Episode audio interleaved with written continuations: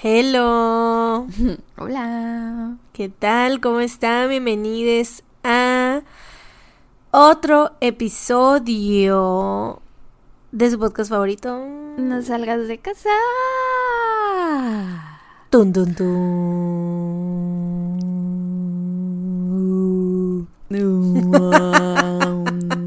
Yo soy Sara Yo soy Mariana. Y estamos aquí reunidos una vez más. Así es. Gracias por acompañarnos otra semana más. Gracias. ¿Y qué tal? ¿Cómo estás? ¿Cómo te fue esta semana? Bueno, en este momento me siento malita. Te que te lleva a la verga. Me siento malita. La semana pasada eh, fue, bueno, fue para fue para episodio normal o fue para Patreon, no me acuerdo. Cuando les dije que quería vomitar. No me acuerdo si fue el último episodio. I really don't remember. Yo tampoco, pero bueno, hoy de nuevo me siento mal. Esta vez no tengo ganas de vomitar, pero traigo muchos gases. TMI. Le escribí a Mariana gases. así de, oye, voy tarde porque crees. Me dio pi, pi. Y yo así, lo siento, amiga, no voy a llegar a tiempo. Entonces sí me siento muy malita de mi panza, pero pues ya aquí estamos. Sí. De ahí en fuera mi semana Pues- estuvo bien, creo. How about you? ¿Qué, qué hubo en la semana? Nos vimos, ¿no? Ah, nos vimos el La verdad, viernes. no sé qué ha pasado. Nos vimos semana. el viernes, güey. Fuimos a Señor Bambú, acuérdate. Ah, es verdad, nos la pasamos muy bien. Bueno, Nos yo la me la pasé pasamos muy muy bien. Sí, sí, sí. Vino nuestra amiga Michelle. Sí, nos de reímos la mucho. CDMX, sí. Nos orinamos de la risa. Demasiado, o sea. Una de las ya- tres se orinó de la risa, no voy a decir quién, No vamos a decir. pero una de las tres se orinó de la risa. Fue muy chistoso. Este, sí fue muy cagado. Y aparte, o sea, ya nos dolía, güey. Nos dolían los La cachetes. panza de tanto reír, La sí. panza, todo, güey. Y muy rica la cena, aparte. Sí, O sea, todo muy ameno, la verdad. La pasamos muy bien. ¿Y qué más? ¿Qué más hubo esta semana? Pues ya, es que, güey, o sea, puras malas noticias. Bueno, no malas noticias, pero pues pura cosa así, porque pues tú te sientes mal. Yo tuve una semana de puro, este, pura preocupación con las bendiciones, güey. Creo que no te conté, pero antes de que pasara lo de Luis Miguel, ahorita les digo que pasó con Luis Miguel. O sea, todo bien, ¿eh? Todo bien. Que sí, luego me sí. preguntan, ¿y dónde está Luis Miguel? Pues es que Luis Miguel no hace ruido, o sea, siempre andamos mencionando al rey porque está aquí cuando estamos grabando y hace un buen de ruido, pero el Luismi está, o sea, no hace ruido. Pero bueno, Yes. ahí anda, él ahí anda, está, este, todos los días aquí. Les cuento, les cuento rápidamente. Ah, Ahorita entré al baño. Yo tengo la costumbre de siempre ir al baño con la puerta abierta. Claro, cuando ya tomo confianza, ¿no? O sea, si es en mi casa, con quien sea. Pero si es en casa ajena, pues sí es así de. Bueno, y con persona que vive sola. Porque imagínate que voy a alguien con casa. Digo, en casa de alguien que vive con su familia y yo ahí cagando con la puerta abierta. Y no, para, para hacer popó casi siempre cierro la puerta. Pero bueno, ese no es el punto. Les digo que ando malita de la panza, ¿no? Entonces es como la tercera vez que voy al baño en casa de Mariana. De que Pero de por sí siempre que vienes al baño en mi casa haces con la puerta abierta. It's true. Eh, entonces ahorita entré al baño y Luis Miguel, el gatito de Mariana, entró al baño conmigo. Este, y se me paró en las piernas, o sea, se me sentó en las piernas, pero ahora como que se me paró, me apoyó sus dos patitas delanteras en el hombro, así como que parándose sobre mí, como si me fuera a dar un abrazo, pero no realmente. Entonces yo bien emocionada le grito, Mariana, Mariana, ven, si no te lo vas a perder. y yo ahí cagando Y en el baño. ya es ya otro nivel de nuestra amistad. Ya la vi cagando en el baño, Con pero, Luis Miguel encima. Pero tenía yo que ver ese Tenías momento. que verlo, o sea, sí, si no was lo ibas a perder. necessary. Sí, claro. It was lovely. Aunque había popó involucrada en el asunto, I'm sure it was a beautiful scene. Very lovely. Un, what a beautiful sight to see, de verdad, verdaderamente. O sea, era, estaba como para tomar. Verga, ¿por qué no tomé una foto? Ay, no me hubiera molestado, la verdad lo hubiera. Güey, debí haberlo hecho. Bueno, ya para la Si próxima. se repite alguna vez, lo haces. Pero bueno, ¿qué pasó con Reggie? Ah, primero, güey, el Reggie me espantó. Creo que te digo, no, lo, vi- no te lo había contado porque pues pasó, o sea, fue como de que de un día para otro y, o sea, ya estaba bien, o sea, X.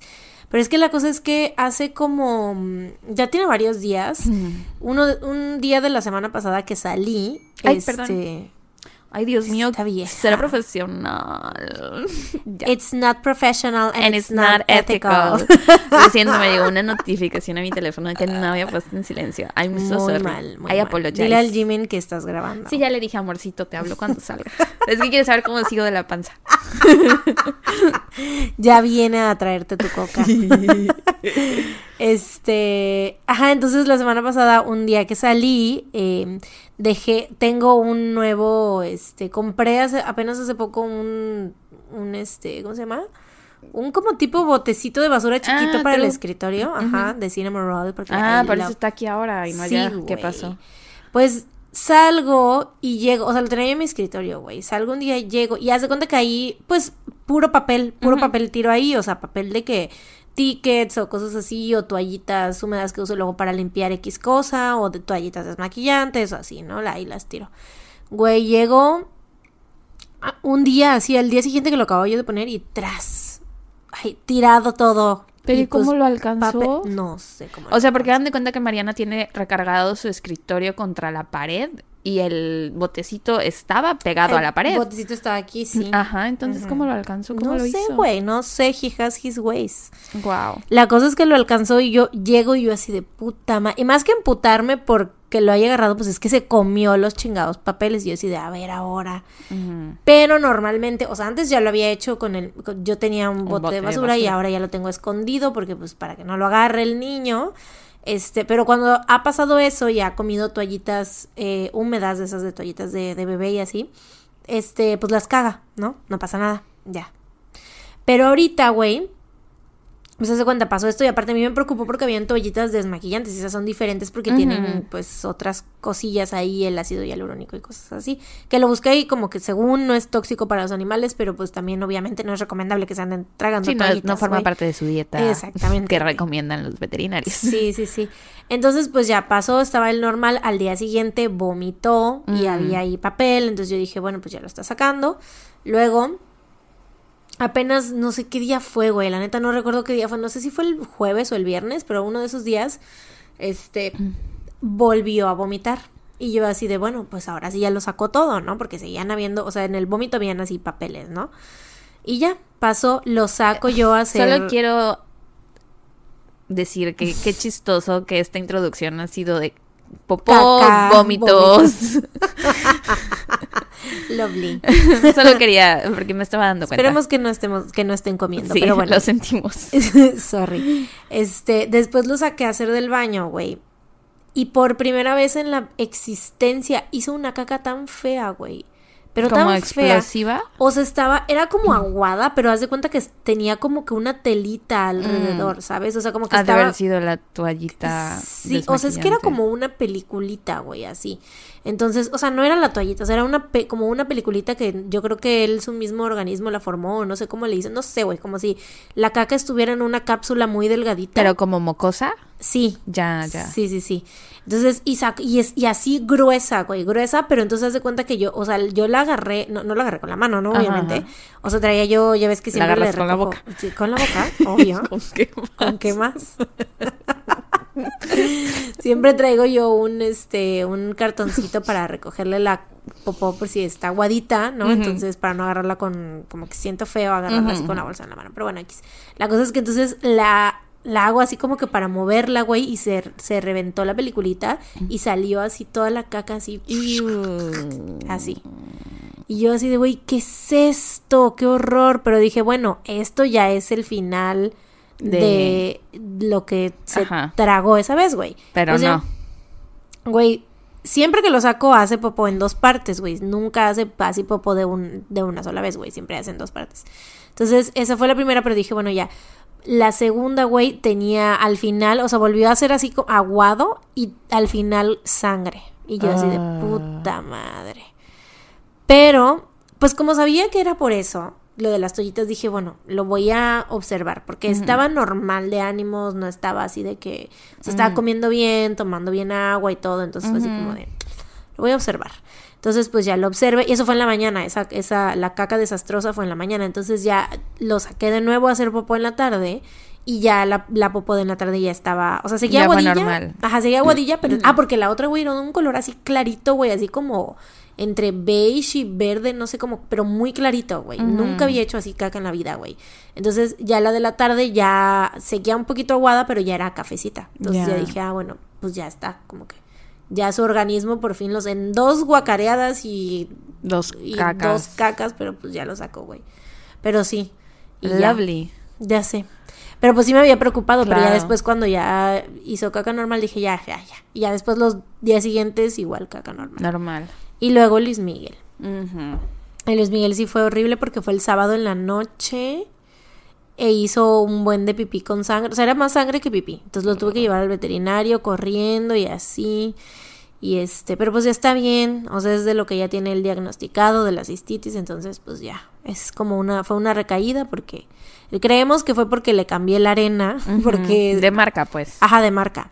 Entonces, este, es como que cuan- con cualquier cambiecito les, como que les triggeré otra vez de que reinciden. En- El estrés. Ajá, en el estrés, o sea, es, si se causa por el estrés, entonces pues ya.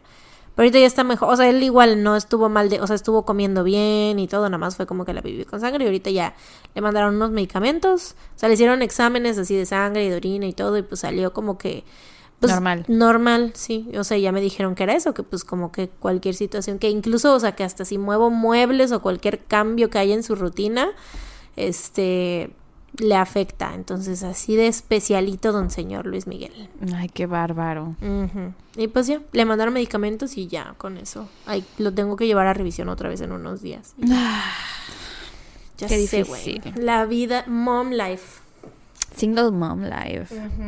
Una vida de madre soltera es difícil, amiga. Muy difícil.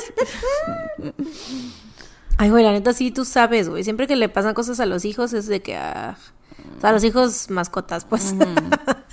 Siempre es de que, ah, su máquina. Y es que somos bien preocuponas, la neta. Sí. También tú y yo. sí, somos muy de que al primer así de que, ¿qué está pasando? Y así, pero bueno. Bueno, pues, ¿te parece que demos los saludos de Patreon? Sí, este mes tocan, bueno, digo, este, este mes. este todos mes, los todos meses. los meses tocan saludos de Esta Patreon. semana tocan saludos de Patreon. Así es. Y vamos, ¿empezamos con los saludos especiales o los normales? Nunca hemos empezado por los especiales. Empecemos It's por true. los especiales. It's true. Vamos a campechanearle. Porque, Changing the game. Para meterle un poco de sabor a la vida. Ok, yo les voy a dar los saludos especiales. Así que ahí les voy. Un saludo especial para Jared Monfil o Monfil, eh, que dice, quiero mandar un saludo especial a mi, a mi esposo Iván. Dice, gracias por ser mi patrocinador y por consentirme tanto. Mm. Un saludo a Jared y al esposo Iván. Muchas gracias. Saludos. Un saludo también para Sigaldria, que dice, más que un saludo, es un agradecimiento. Yo soy de Monterrey, pero tengo ya un año y medio trabajando en Estados Unidos. Me mudé sola, dejando atrás a mis papás y a mi hermana y a mis amigos. Todo este tiempo ha sido muy solitario y difícil. Fue justamente hace un año cuando encontré su podcast y aunque iba con un evidente retraso en la programación, me gustó mucho verlas, oírlas, más bien dicho, progresar en cada episodio. Me propuse unirme a Patreon cuando ya cuando por fin estuviera al día y pues es hoy, es hoy. Su podcast ha sido mi compañía para cuando salgo a trabajar, cuando estoy trabajando o cuando estoy en mi departamento necesitando estar con alguien, pero sin querer que mis seres queridos me vean decaída. He de admitir que aunque me gusta bastante cómo redactan y cuentan los casos, mi parte favorita es oírlas hablar entre ustedes de cosas del día a día, cosas que les pasan o que les gustan. Y pues nada, gracias por esta relación parasocial tan bonita. Ay, gracias. Sí. Qué bonito comentario. Muchas gracias. Sí, saluditos y Galdria. Saludos. Firmó su mensaje como A.R. Entonces, un saludo ar. Saludo a ar. Saludos también para Janet Nieto Ábalos, que dice que quiere saluditos especiales para su baby, su hija Amanda, que no la deja escucharnos porque tiene cinco Ah. años. Entonces, sí, no, no la dejes. Saludos, Amanda. Pero sabe que nos escucha y hasta le ha preguntado si somos sus amigas. Obvio, ella le dice que Sí, sí sí, somos. que las más personales. Sí somos. Y sabe que le va a emocionar mucho escuchar que le mandemos saludos. Hola, Amanda. Saludos, Amanda. Y de esa misma cuenta, de la misma cuenta de Janet Nieto Ábalos, nos llegó otro mensaje que decía: Hola tuntuncitas reinas, yo soy la otra chica que comparte la cuenta de Janet. Yo ya tengo saludos en otros episodios porque he tenido abundancia y pobreza en mi vida. I, I can relate, la neta. Pero ya llevaba mucho sin poder ser Patreon y estaba muy vacía sin escucharlas y de todo Oh. lo que me perdía. Y gracias especiales a Janet, que fue la única que me contestó y quiso hacer este sueño realidad. Jaja, besos. No. Eh, saludos también para. No nos puso su nombre, creo. Esta persona. Ah. La que comparte la cuenta con Janet, pero bueno, saludos a ambas. Saludos. O ambos. Ambes. O ambes. Eh, un saludo también para Jimena Ruiz, que dice que ella nos escucha desde Colombia y quiere un saludo para su amigo Camilo, que le patrocinó el primer mes de Patreon. Éale, saludos, Camilo. Dice que el podcast la hace muy feliz y que nos escucha mientras trabaja. Eh, un saludo también para Ari Peredo que dice, hola chicas, la verdad no sé si por aquí se pide el saludo especial. Ese es el Sí. mensaje, hace rato le dije a Mariana, si alguien nos mandó un mensaje preguntándonos que si por aquí se mandaba el saludo especial y después no nos pidió ningún saludo. Pero bueno, como no sabemos si por acá viene escondido el saludo, les vamos a leer el mensaje completo. Eh, dice, apenas le estoy entendiendo la aplicación y me costó trabajo hacer el pago, pero después de un tiempo diciéndole a mi novio que me patrocinara la suscripción, al fin se me hizo y pues heme aquí. Me emociona porque me encanta el podcast y soy súper fan de ustedes. Se me hacen unas chicas muy agradables y alegres. Yay. Me pondré al corriente con todo el material extra porque ya me acabé los 104 episodios. Espero se recuperen pronto. Ah, era cuando teníamos COVID. Oh. Eh, cuídense mucho y les mando buenas vibras. Saludos, Ari, Yay. y gracias a su novio por pagarle el Patreon. Gracias, saludos, saludos. Un saludo también para Lacey, que quiere un saludo especial para su mejor amigo, Hernán Hernández. Mm. Nos puso, porfa díganle que lo quiero infinito y que quiero que me acompañe a escuchar este maravilloso podcast. Hernán Hernández tiene, siento que, siento que es como nombre de superhéroe mexicano. Como Como Ramiro Ramírez. Wally West, Ay, yo, ¿sabes? Ramiro Ramírez. Yo dando actual nombres de superhéroes y tú, como Ramiro. Ramírez. y yo, claro, el conocidísimo superhéroe Ramiro Ramírez. Es que nunca había escuchado a alguien que se llamara. O sea, ves que estos apellidos se supone que vienen de nombres. ¿no? Ajá. Nunca había escuchado a alguien que se llamara Hernán Hernández y me sorprendió. Y Es lo que te digo que parece nombre de superhéroe como, o sea, de que así los hacen para los cómics a propósito de que Wally West, que, Mm. que tienen esta rimita así.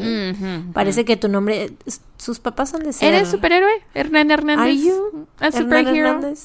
Eres el Chapulín Colorado. El único superhéroe mexicano que. Es que Sara es muy ¿Tenemos fan. más? Es muy fan del Chavo del Ocho. Tenemos más Y superhéroes Y mexicanos. si el Chapulín Colorado truly es superhéroe. o sea, lo O bueno, ¿hay algún superhéroe mexicano? un superhéroe. ¿Hay algún superhéroe mexicano aparte del Chapulín Colorado, güey? No sé, güey, sí debe de haber.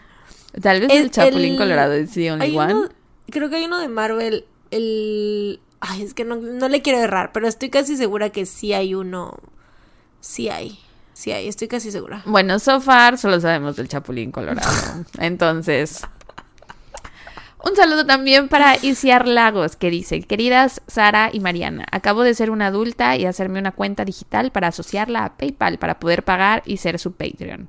Eh, todo esto para pedir un saludo. Por favor, échenle la bendición tun tun tun a mi perrito Bebisaurio, que las escucha forzadamente conmigo. Así que un saludo al bebito Bebisaurio. Saludos, bebisaurio. Y dice un saludo para ustedes y sus animalitos también. Las adoro. Ay, gracias. Saluditos, gracias. Saludos. Un saludo también para Julieta Rivera, que quiere un saludo especial para su esposo Iván, que se enoja porque se pasa todo el día escuchándonos. LOL, ¿por qué te enojas, Iván? Why you mad, bro? Dice, díganle que no sea mamón. Iván, no seas mamón. No seas mamón, No Iván. seas mamón, Iván. Iván, no mames. Eh, también quiere que le mandemos un saludo para sus tres hijas, Miranda, Ivana e Isabela. Y para su cuñada Areli, que gracias a ella supo el podcast.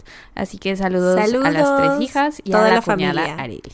A toda la familia, saludos. Saludos también para Ale Rodríguez, que dice que nos ha escuchado desde el primer episodio y que ha escuchado de tres a cinco veces cada episodio. A su máquina. Yo sí. Pero hasta ahora se pudo unir a Patreon y quiere agradecernos por todo lo lindo que hacemos. Además, quiere enviarnos saludo a ambas dos. ya Mm. que estaba cuando cuando ella mandó el mensaje, faltaba poco para tu cumpleaños. Oh. Entonces puso, y ya que estamos cerca del 17 de febrero, enviarles al feliz cumpleaños a Mariana, mi gemela Oh. exactamente nueve años mayor. También pueden mandarles... ¿Qué? Nueve años mayor yo. Pues supongo. Ay, no. Se muere. Le da el patatus. Y la Ale así escribiendo un mensaje bien lindo, mi gemela Y yo, nueve ay, años mayor. y Y yo, Mariana, me estás diciendo ¿Cómo vieja. que nueve años? Era necesario poner la diferencia. Exponerme de esta manera, Ale. Was it really necessary? O sea, igual y solo decir gemela de cumpleaños, ¿no? Sí, con unos cuantos años de diferencia, casi una década. ¿Qué? ¿Nueve años? Güey, es que sí hay gags, o sea, Güey, yo en el en vivo, cuando nos pusieron, parece que tiene nueve años. Tú. ¿Qué? Nueve años. Sí, güey, Cinematic Parallels. bueno, si eres su gemela.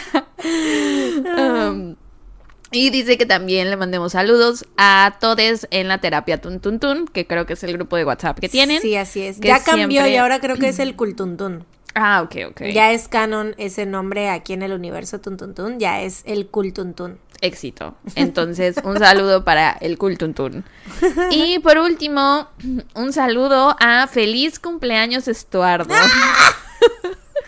que puso, hola, quiero un saludo especial para Estuardo Mancilla, que el 17 de marzo es su cumpleaños. Ja, ja, ja, ja, ja. Y quería romper el sistema porque claro que es obligatorio que lean el nombre de la cuenta, ¿verdad? Saludos a feliz cumpleaños, Estuardo. Las quiero, chicas, es el mejor podcast del mundo. Así que un saludo para feliz cumpleaños, Estuardo. Güey, me encanta. Estuardo es verdaderamente. Qué, qué, Qué icónico. qué icónico. Iconic. He is very iconic. He That's is- hot. Sí, That's güey. hot. Sí, güey. Pues bueno, ya son todos los eh, saludos Sí, especiales. esos ya son todos. Ahí terminamos. Ok, pues ahora nos vamos con los saludos normales. Ya saben que, oigan, si ustedes quieren saludos em- especiales, tienen que mandarnos inbox a Patreon Y tiene que ser en el mes que se unen. en el mes que se unen. O sea, si ustedes están suscribiendo, así están entrando al mandarnos un mensaje en el Patreon y Así es. decirnos. Y si comparten cuenta con alguien más, y, o sea, pon tú, Mariana y yo, empezamos a compartir cuenta, pero yo me uní a Patreon desde enero. Y ya me mandaron mi saludo. Y Mariana se une a mi cuenta. Y entonces Mariana escribe en el inbox desde la cuenta esta. Así de, oigan, me acabo de unir yo con la cuenta de Sara, mándenme un saludo. No se va a poder. No, se Tienen que crear cuenta nueva. crear una cuenta nueva. Porque en el inbox nos sale el mes y el año en el que se- unieron. Y entonces apenas vemos que no es el mes que corresponde, pues no lo leemos. Así es. Porque pues sí, nosotras no tenemos como comprobar que sea cierto. Que no nos estén engañando y pidiendo saludos así nada más a diestra y siniestra. Así es. ¿Mm? Entonces, pues, ni modo. Hay maneras de burlar el sistema y se han visto aquí claramente. Feliz cumpleaños, han- Estuardo. Así es, claramente han Entonces, visto. crearse una cuenta nueva es otra manera de burlar el sistema que nosotras permitimos. Es el, la falla en la Matrix. Ajá, y animamos a que lo hagan. Los animamos a que se creen cuentas nuevas para que les mandemos Sí. múltiples saludos si Así quieren. es. Eh, pero bueno, ya este, podemos decir los saludos no especiales. Échalos. Alitzel, Mila García, Esther Alejandro. No, no. Puta madre. A todos de corrido, ¿no? Así, como Big Metra. Como bandida. Ni Big Metra se aventó esta rima, güey. Eh, saludos para Qué referencia tan vieja, güey. Ya sé, güey. O sea, I am nine years older than Ale Rodríguez. Al Rodríguez, I mean. Eh, Alitzel, saludos. Saludos. saludos. para Mila García, Mila. Esther Alejandra, Paola Peralta, Ana, Ana, Ana Banana. just Ana, eh, Andrea Tlaseca, Nelly Mtz, supongo que es Martínez. Ha de ser Martínez, Nelly yo Mtz. creo. Y ahorita no, es. Nelly Mertones. Lul. Nelly eh, Maite, Qué estúpida eres. Mariana Michelle o Mariana Michelle, Carol Luevano o Luevano, Lueva- Luevano yo creo, es que eh, esto de que no tengan ac- acentos Ajá, es eh, confuso. Carol Luébano, Carolina Alemán o Alemán O alemán. o Alemán. No sabemos. Eh, Cori Murciélagos, con Z al final, Murciélagos. Madeline Ramírez, Erika GG, Dulce Jazmín y Sam Flores. Eh, tin, tin, tin, triri. Muchas gracias. Ya saben que ustedes hacen este podcast, Sí, verdaderamente. son nuestros patrocinadores de podcast. Así es, son quienes patrocinan y a quien nosotras agradecemos y todos les demás tuntuncites estoy Ujú. segura también les agradecen mucho, todos los que no pueden eh, costearse el Patreon, Así es. Supongo también ellos les agradecen porque gracias a ustedes es que seguimos aquí. Sí, y recuerden que si no pueden apoyarnos monetariamente en Patreon, nos pueden apoyar recomendándonos, etiquetándonos en sus historias, mandando el podcast a sus grupos de WhatsApp, en- poniéndolo en sus redes sociales, Así es. calificándonos, si nos escuchan en Spotify ya pueden Cinco poner estrellas, Así no es, menos. cinco estrellas. y también en Apple Podcast nos pueden calificar, también cinco estrellas. Ahí pónganos un mensajito bonito. Y ya, ¿no? Y ya, That's all. that's all. Estoy muy feliz de que esta semana empiece esto, Ay, cállate, cállate el hocico, cállate hocico. Cállate hocico. Ya llevamos media hora aparte aquí. Ya, yo digo que ya demos el Ya, feliz. güey. Y ya salió un episodio Ya, ya, completo. ya es un mini. Ay, no, pues hermana, buckle up, porque si está, creo que está medio larguillo mi caso y aparte da para la, da para la buena chorcha, ok. ¿no? Para la opinión. Eh, hoy te voy a contar el caso de los niños rana. No sé si lo conozcas, Sí me suena. pero es un caso de nuestra natal Corea. Mm, entonces no, no lo conozco, no creo. Very interesting. Eh, creo que este es el tercer caso coreano que contamos en la historia del podcast. El primero fue el del ferry, ¿no? Ajá. El segundo fue el de Yu Chul que conté yo en un episodio para Patreon, Únanse a Patreon. Que está buenísimo, por supuesto. Únanse, por Ahí favor. salió un icónico momento. Eh, varios icónicos momentos en ese episodio, siento yo. Estuvo muy bueno de... eh, contamos de asesinatos ocurridos en Asia, ¿no? Entonces conté yo ese de... Sara contó el, el asesinato de Hello Kitty y yo conté el de el asesino del Raincoat, el Raincoat Killer, ¿no? De, Corea, de Seúl.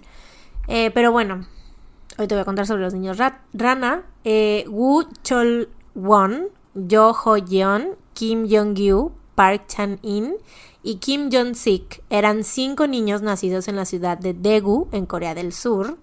Daegu, la ciudad que también vio nacer a nuestro poderosísimo Min Yoongi. Y Tae también es de Daegu, ¿no? Sí, Ujú. ¿a poco? Pero Tae es más un pueblito, ¿no? A ver, Más- déjame. según yo, el que es de Daegu, Daegu es el, el Yoongis. Creo que los dos. Y Tae es como de un pueblito cercano o algo así. A ver. Bueno, el Min Yoongi que también es conocido como el Suga de BTS, por si no sabían. Pues aquí dice que los dos, porque busqué which BTS member is from Daegu y dice V and Suga. Pero según yo, Tae... A ver. V was born Kim Tae-young on December 30th in the Seo district of Daegu. ¿A poco? Ah, pues sorry, nuestro poderosísimo Min Yoongi y Kim Taehyung también. Sí. también conocido como V. Sí, de hecho, o sea, es que no sé por qué yo siempre ubico más a de que Yoongi es de Daegu y Es que si buscas, te aparece que nació en Daegu, pero también te aparece otro lugar que se llama Bin Bisangdong. Es que según yo, eso yo tenía entendido que el Tae era de un otro pueblito más chiquito que Daegu. Pero bueno, o sea, yo lo, ten- lo tenía así ubicado y de que, ya sabes, el hobby es de Gwangju y Jimin y Jungkook de Busan. Y Pues, pues, no el sé. De. Bisangdong, donde nació Tae, es una localidad en Daegu. Es, es lo que te decía, como que de un pueblito más chiquito, ¿no? Pero bueno, O sea, pero es como si alguien hubiera nacido, pon tú, en Córdoba, Veracruz. mm, no sé. De todos modos, ¿se considera que es de Veracruz? I'm not o sea, sí, pero bueno, la cosa es que eh, Es de- son de eh. Diez ¿Qué minutos, tienen que ver los BTS aquí? Es que no Todo. podemos es que no podemos tener Todos los mal- caminos te llevan a Bangtan. Güey, es que no podemos tener malos datos cuando hablamos de BTS. O sea, No. we have to have our facts straight. O sea, sí. Agradezco ampliamente que hayas traído esto a la conversación De porque si no las tejionistas se me hubieran ido encima, güey. Pero bueno, em, los niños, los cinco niños Sí. de los que te estoy hablando, em, se conocían prácticamente desde bebés. Ellos, o sea, sus casas, haz de cuenta que estaban como en una... No eran de, eran como de clase media más o menos, o sea, entre media, media baja. Eh, sus casas formaban una especie de círculo y pues siempre, o sea, habían veci- sido vecinos durante toda su vida. ¿no? O sea, era como una vecindad. Algo así, o sea, era más bien como que sus casas estaban en un, o sea, formaban como un círculo y en medio había como un patiecito, pero no era vecindad, o sea, era más bien como que, como villas, le decían. Ah, ok. Ajá. Eh, pero bueno, sus padres dicen que eran más unidos que hermanos. No sé qué, o sea, qué tan unido Unidos. tienes que ser, o sea, gemelos, separados al nacer. Y todos los conocían como los cinco mosqueteros. El más chico de ellos tenía nueve años y el más ¿Qué grande año es? Los noventas. Ok. El más chico de ellos tenía nueve años y el más grande trece. Y casualmente sus edades estaban como que en orden, o sea, tenían nueve, diez, Mm. once, doce y trece. Oh. Ujú. Park Gun-seo, par- padre de Park Chanin, comenta que su hijo nunca les dio problemas y que era un niño casi demasiado sincero, o sea, siempre les decía la verdad sobre todo lo que hacía y todo, a dónde iba y así. Eh, Kim Hyun-do, padre de Kim Jong-yu, cuenta que su hijo era muy brillante y alegre, tenía una gran personalidad y era un niño muy, muy, muy cariñoso. Woo Jong-woo, padre de Woo Chul-won, era el más grande de los niños. Dice que su hijo era muy sociable y hacía amigos muy fácilmente. A los cinco les gustaba mucho jugar cerca de un arrozal que estaba enfrente de sus casas y disfrutaban mucho estar en el exterior, que también pues los noventas, ¿no? No había tampoco mucho que hacer en el interior de tu casa más que pues tal vez, o sea, sí había televisión, o sea, Ella existían como videojuegos. ¿no? Ajá, pero pues también te digo que ellos eran de clase media baja, entonces era más como que de andar jugando en la calle, ¿no? Y aparte pues eran cinco, güey. Siento que ya cuando tienes, o sea, tu bandita de amigos es más común que andes como que jugando en la calle, es más divertido, ¿no? Pero bueno. Eh, Era el 26 de marzo de 1991 y por primera vez en 30 años se llevarían a cabo elecciones democráticas en Corea del Sur. El día fue tomado como feriado nacional y se suspendieron labores en todas las escuelas. Ese día, desde temprano, los cinco niños estuvieron jugando afuera, como siempre lo hacían. Eh, pero Chulwon, o sea, de cuenta que estaban, o sea, estaban jugando en el patio, ¿no? En el arrozal y así, el arrozal estaba justo eh, atrás de sus casas, ¿no? Así enseguida. Eh, de repente Chulwon regresó a su casa, o sea, bueno, entró a su casa por una chamarra un poquito más gruesa de la que traía y de nuevo volvió a salir.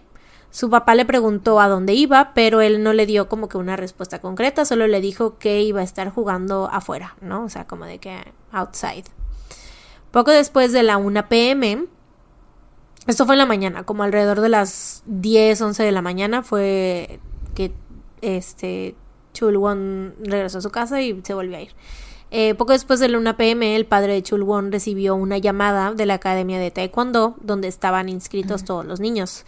Esta academia no había suspendido sus clases porque pues era Sorry. no eran clases de escuela a escuela, sino entrenamiento de taekwondo. Eh, entonces ellos no habían suspendido actividades y se supone que los niños tenían que ir a sus clases a la una de la tarde. Durante la llamada le dijeron que el Chulwon no se había presentado al entrenamiento y esto era muy raro porque los niños estuvieran haciendo lo que estuvieran haciendo siempre, o sea, ellos nunca faltaban a sus clases, ¿no? Eh, En ese momento el señor fue a buscar a su hijo a casa de sus vecinos y ahí fue cuando se dieron cuenta que ninguno de los niños se había presentado en la academia. Mm. Los padres empezaron a buscar a los niños por la villa y un vecino les dijo que los había visto caminando hacia las, o sea, como que más allá del arrozal y que les había preguntado a dónde iban. Y los niños le respondieron que iban a buscar huevos de salamandra. Los padres pensaron que los niños habían subido la montaña Waryong, que era la que estaba como más cerca de ahí de, de los alrededores, entonces empezaron a buscarlos ahí. Y eso fue desde, te digo, desde que les llamaron de la academia, los papás se movieron rápido y fue como de que, a ver, pues vamos a buscarlos en los alrededores, ¿no? Cerca de la entrada a la montaña había una granja con muchos perros y los papás empezaron a preocuparse pensando que a lo mejor pues estos perros habían escapado y habían lastimado a los niños porque dicen que eran como que perros salvajes entre comillas, o sea, como de pues de esos perros que sí entrenan como para para atacar, ¿no? Eh, los padres siguieron subiendo la montaña hasta que anocheció, pero no había señales de los niños, así que empezaron a entrar en pánico porque no se les ocurría ningún otro lugar cercano donde pudieran haber ido, entonces siguieron avanzando hasta llegar a un punto de la montaña donde por el lado izquierdo vieron una base militar y en el lado derecho se veía un lago y cruzando el lago había un campo de tiro. Esta noche la vida de estas cinco familias cambió para siempre. Pasaron las horas y los padres seguían sin encontrar rastro, rastro alguno de los niños, así que optaron por reportarlos como desaparecidos. O sea, fue como que primero dijeron, vamos a ver si los encontramos por nuestra propia cuenta, no vamos a pensar mal, o sea, todavía no hay que como que llamarle a la policía, pero ya obviamente cuando ya era de madrugada y no había rastro de los niños por ningún lado, fue como de que ya, los reportaron como desaparecidos. Eh, la policía desde un inicio manejó súper mal el caso. Para empezar, trataron a los niños como si ellos hubieran escapado y en los primeros días ni siquiera se molestaron en buscarlos. O sea, de hecho, les decían, ellos, los policías les decían a los papás que seguro iban a regresar y que tenían que esperarse unos días. A pesar de que los papás insistían en que había algo mal y que eran niños, estamos hablando de edades de 9 a 13 años, no eran niños, no eran adolescentes todavía, ¿no? eh, que es lo, pues, normalmente la edad de los eh, niños o chavitos que se escapan de sus casas es un poquito más grandes, ¿no? Entonces, y aparte no tenían como motivos para escaparse, ellos estaban, o sea, vivían vidas muy tranquilas y felices y todo, ¿no? Entonces, pues bueno. Eh, por otro lado, los medios recibieron la noticia, o sea, así como que les llegó el reporte de la policía, pero pues toda la atención del país estaba enfocada en quién ganaría las elecciones. Entonces, pues en un inicio nadie hizo caso a esta noticia de los cinco niños perdidos en Daegu. El 29 de marzo, tres días después de la desaparición de los niños, la familia de Jong Sik recibió una llamada. Un hombre les dijo: Tengo a los niños. Todos están sufriendo y dos están muy enfermos. Después les pidió que llevaran una enorme suma de dinero a una calle cerca de la estación de tren de Daegu. Para este momento todos los padres habían conseguido teléfonos que pudieran grabar las llamadas, así que todo quedó grabado. Los papás acudieron a esta calle con la policía y esperaron por más de una hora, pero nadie nunca llegó. Los días siguieron pasando y la policía seguía sin investigar el caso activamente porque todavía pensaban que los niños habían huido de sus casas por voluntad propia, hasta que, unos seis días después de la desaparición, los medios empezaron a cubrir la noticia. Ya había pasado, pues, obviamente, sí, la de las elecciones. Entonces fue como de que ya andaban buscando una nota llamativa. Y pues, obviamente, güey, un caso de cinco niños desaparecidos es como, pues, llama mucho la atención. En la primera transmisión que habló del caso, se dijo que los cinco niños habían desaparecido después de intentar atrapar ranas por lo que erróneamente el caso empezó a ser conocido como los niños rana. Y obviamente yo lo digo aquí porque así son, o sea, es, así es conocido el caso, ¿no? Pero realmente está mal. O sea, ellos no andaban cazando ranas, fueron a buscar huevos de salamandra. Pero pues supongo que sonaba más catchy el decir The Frog Boys, ¿no? Los niños rana. No sé, pero bueno. The Frog Boys, ¿tú crees que lo dijeron en inglés? O sea, ¿cómo se diga en coreano? En coreano. Pero todos los documentales y todo eso es, como de que in search for the, for, the frog boys y así, ¿no? Mm, eh, y pues traducido al español es los niños rana. Eh, dos días después de esta primera transmisión, toda la ciudad, o sea, todas las personas de Daegu ya conocían el caso, todos estaban hablando de esto y decían, estaban como que empezando a sacar sus propias conclusiones de estarán vivos los niños todavía, qué les habrá pasado, dónde estarán. Y a la semana ya era noticia a nivel nacional. Y pues por fin, gracias a esta atención mediática, la policía empieza a tomar el caso en serio.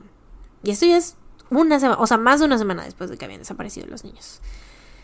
El 4 de mayo, casi dos meses después de la desaparición de los niños, los padres participan en un programa. Ay, para esto, o sea, todos los papás habían renunciado a sus trabajos y se habían dedicado a tiempo completo a buscar a los niños, porque la policía no estaba haciendo lo suficiente.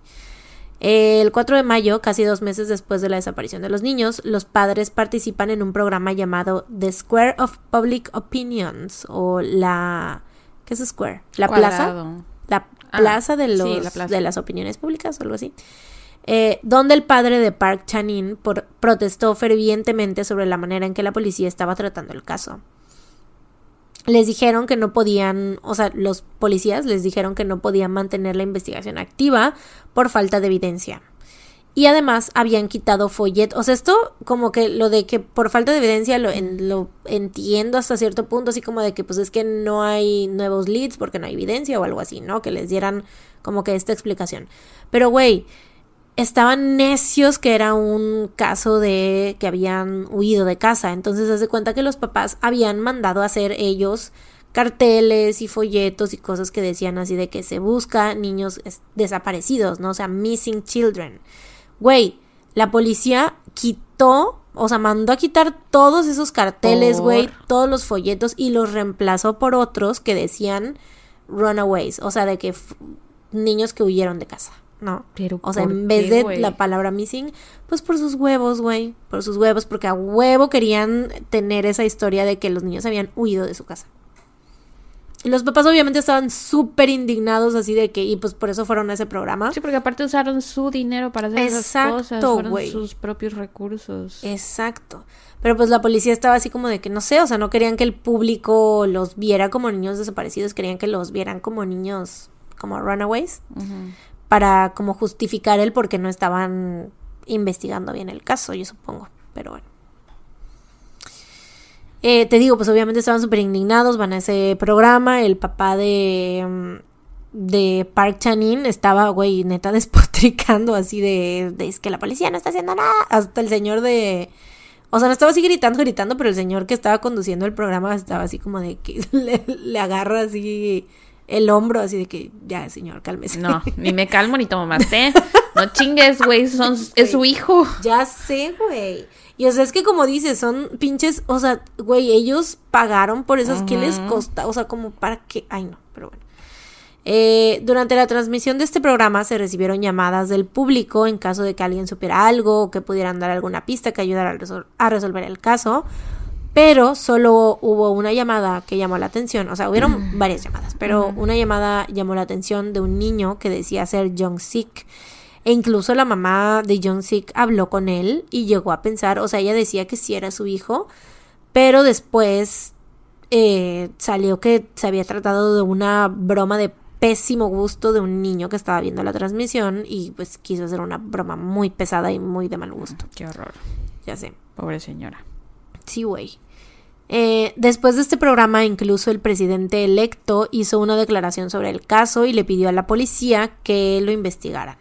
Y de hecho, los papás dicen que, pues, durante todo este tiempo, porque, pues, esto sigue, güey, va a seguir, este, o sea, no, no sigue de que ahorita, sino que en lo que te estoy contando, o sea, siguen, hay más años de por medio, pues, y pasaron varios presidentes, ¿no? Y que ellos conocieron a todos los presidentes de, de, de esos tiempos, porque todos eran como que querían tener, o sea, querían tomarse fotos con ellos y así como de que, y les daban, dicen que les daban ayudas económicas, pero que no los ayudaban a, a buscar a sus hijos, güey, que mm. ellos era lo único que querían, que encontrar a sus hijos y, y pues, o sea, ese dinero era como que, ah, sí, gracias, pero, o sea, lo que yo quiero es que me ayudes a encontrar a mi hijo, ¿no? Pero bueno. Eh, durante lo que restó del año, miles de voluntarios se unieron a la búsqueda de los niños en la montaña Waryong y dos grupos policiales empezaron a recolectar evidencias que pues no había nada, o sea, no estaban, no reportaron pues ninguna es que ya había pasado mucho tiempo, ¿no? Sí, güey. En aquel entonces dicen que los campos estaban muy limpios y el pasto era muy corto, por lo que era posible que los helicópteros que, o sea, si mandaban helicópteros a inspeccionar el área, podían, o sea, tenían una muy buena visibilidad del terreno y podían identificar objetos incluso del tamaño de una caja de cigarros.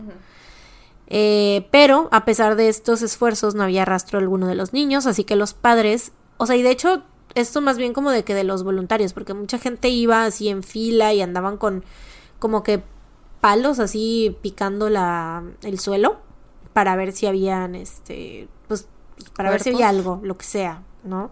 Sí, lo que sea. Em, pero ellos estaban muy indignados y decían que la policía no estaba realmente ayudando, sino que estaban como fingiendo que buscaban, o sea, como que no estaban buscando bien, estaban nada más para pues quedar bien con las este los medios con los medios y con pues de que habían sido como instrucciones directas de los superiores, ¿no? Entonces como que nada más fingían que los estaban buscando. Eh el día en que los niños desaparecieron, uno de los amigos de Chulwon dijo haber escuchado un disparo, mm. seguido de un grito y después un silencio total. Esto, o sea, esta información que tú, uno diría, güey, esto es algo crucial, muy importante, o sea, es un testimonio que se debe de, pues, no sé, mínimo interrogar al, al testigo o algo así.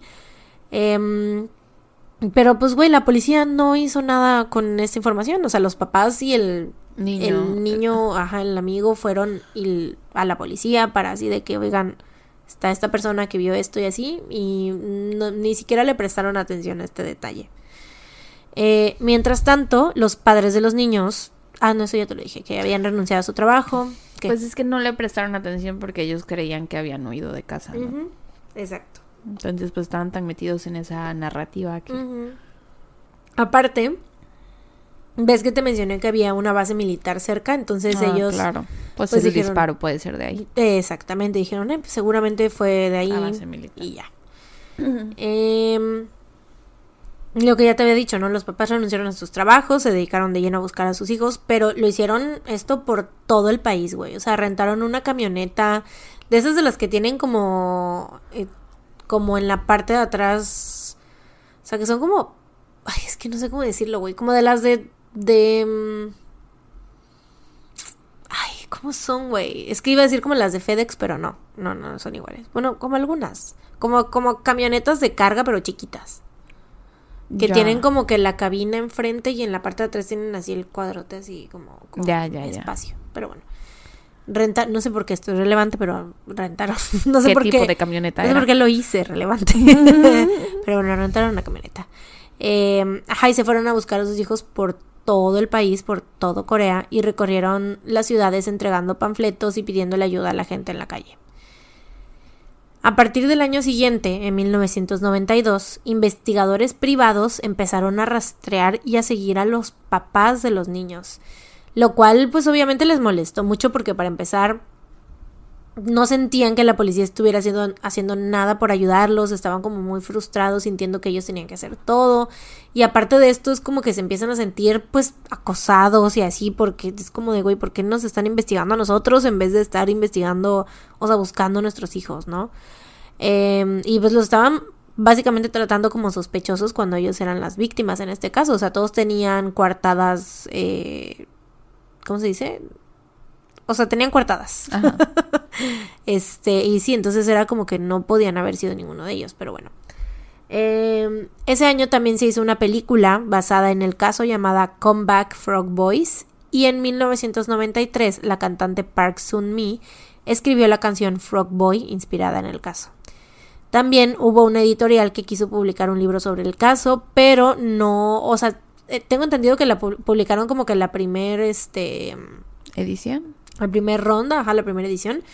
Y, pero no lograron vender muchas copias. Em, y de hecho, o sea, todas estas personas, los de la película, la cantante y el, las personas del libro, este, hacían esto como para ayudar, tratar de ayudar a los papás a recaudar fondos y como para recolectar dinero y, o sea, como lo de las ganancias, dárselos a ellos, pero, güey, no lograban ni siquiera recuperar lo que habían invertido, güey. O sea, pues a la gente no le gustaba. Y lo que decían era que, como que a la gente en aquel entonces no le gustaba ver ese tipo de cosas porque no tenían como un final feliz, ¿no? O sea, que no les gustaba eso de que.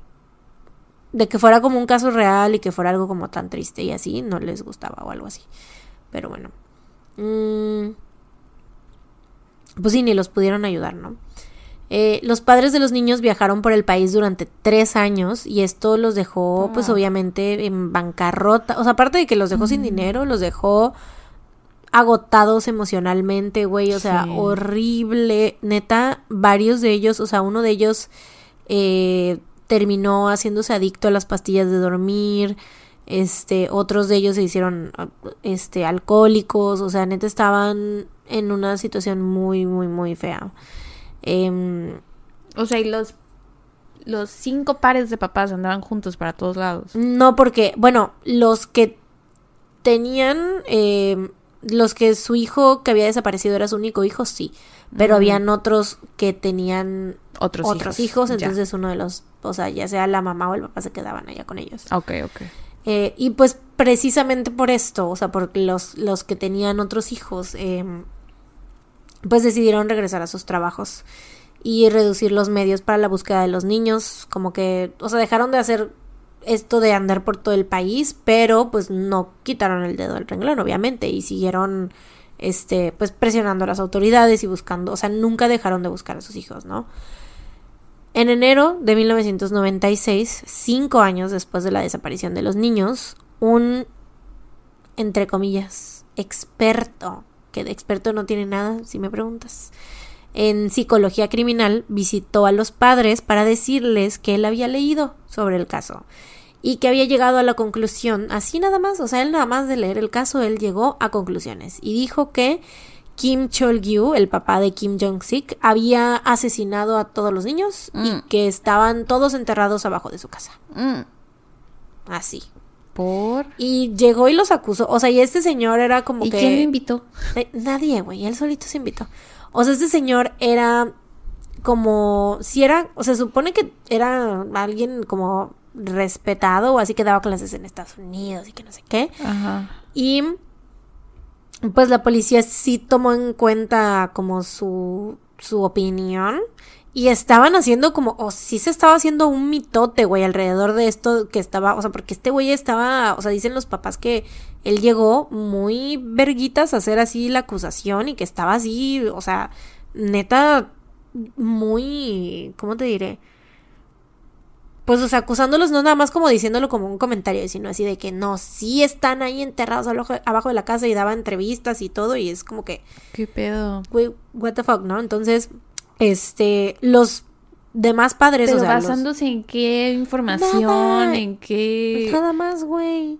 O sea, y no sé por qué específicamente el papá de Kim Jong-sik y no. Ajá. O sea, no sé por qué nada más él y. O sea, y los otros papás ¿Quién estaban fue el que regresó por la chamarra? Mm, no fue él. No fue el fue más, él. el niño más grande. Fue el. El eh, Chulwon, creo. Mm, Sí, Chulwon. Porque pensaste que. Pues que a lo mejor es de ahí se agarró, porque no, Pues no, se me ocurre otra cosa. Pues no, güey. O sea, no sé si por. Porque obviamente durante ese tiempo los papás estaban muy metidos en los medios y a lo mejor. De hecho, o sea, todo lo que ellos decían se observaba así con lupa, güey. O sea, neta, los tenían así. Ellos decían que también por, por eso es muy gran parte de su. Pues de sus crisis emocionales y todo, decían que ellos no podían mostrar ni un gramo de. O sea, ni sonreír en las cámaras Mm, claro. porque los criticaba muchísimo, ¿no? ¿Cómo Así de estar que sonriendo si Ajá. está desaparecido? exacto, pero por nada, güey, o sea, no podían sentir alegría ni nada. Y si iban a las calles la gente los conocía y todo, entonces era como que no podían mostrar felicidad nunca. Y mm, pues sí, no sé si fue algo que habrá dicho el señor o no sé, güey, for some reason. Eh, pero bueno, los demás papás, ellos, o sea, todos estaban así como que, güey, nosotros estamos contigo, o sea, no sabemos que tú no fuiste, sabemos que no es cierto, pero le dijeron así de, o sea, le dijeron, tú tienes que, para que este, o sea, como que para quitarte este güey de encima, lo que nosotros, o sea, lo que te recomendamos es que les digas así de, pues vengan y excávenme la casa y para que vean y dejen de estar chingando, ¿no? O sea, para que vean que, pues no están aquí abajo de la casa, ¿no? O sea, tan sencillo como eso, ¿no? Em, y pues sí, este señor, disque experto en psicología criminal, güey, hizo todo un mitote y llevó hasta cámaras a, la, a las casas de los papás, güey, a la villa, a la casa de los papás de Young Sik y transmitió, o sea, todo fue transmitido en las noticias, güey, o sea, el Ay, vato estaba... qué hombre tan despreciable, Ah, güey. güey, no, aparte lo ves en, en, en, en el video esto donde sale así y está así de que mandando a todo mundo, así de que está eh, allá, ahí seguramente está ahí y que no sé qué, y vayan allá y vayan acá. Ay, no, horrible, horrible. Qué tipo tan horrible. Un señor muy nefasto, güey. Este, pero pues quedó. Obviamente quedó y Qué permaneció, güey. Sí, quedó Humillado. como estúpido. En su propia transmisión. Qué bueno, se lo Sí, merece. güey, ya sé, quedó como estúpido. O sea, obvio, no encontraron nada, güey. Y, o sea, güey, pues el señor, él mismo fue así como de que, güey, vayan y caben ahí abajo en mi casa, van a ver que no hay nada, ¿no? Pero bueno, eh, desafortunadamente este señor Cholgyu se enfermó y murió poco tiempo después sin obtener respuesta sobre lo que le pasó a su hijo. Y los otros papás dicen que él, o sea, que lo que lo mató fue el estrés, o sea, y, y la tristeza y todo eso, o sea, todo que ya su cuerpo ya no aguantó, porque murió muy joven, murió de 40 años. Pero bueno, el 26 de septiembre del 2002, o sea, porque pasaron los años y pasaron los años y pasaron los años. y no pasaba nada, güey. Eh, el 26 de septiembre del 2002, 11 años después de la desaparición de los niños, dos senderistas que caminaban por la montaña Waryong llamaron a la policía para reportar que habían visto lo que parecían ser restos humanos y prendas.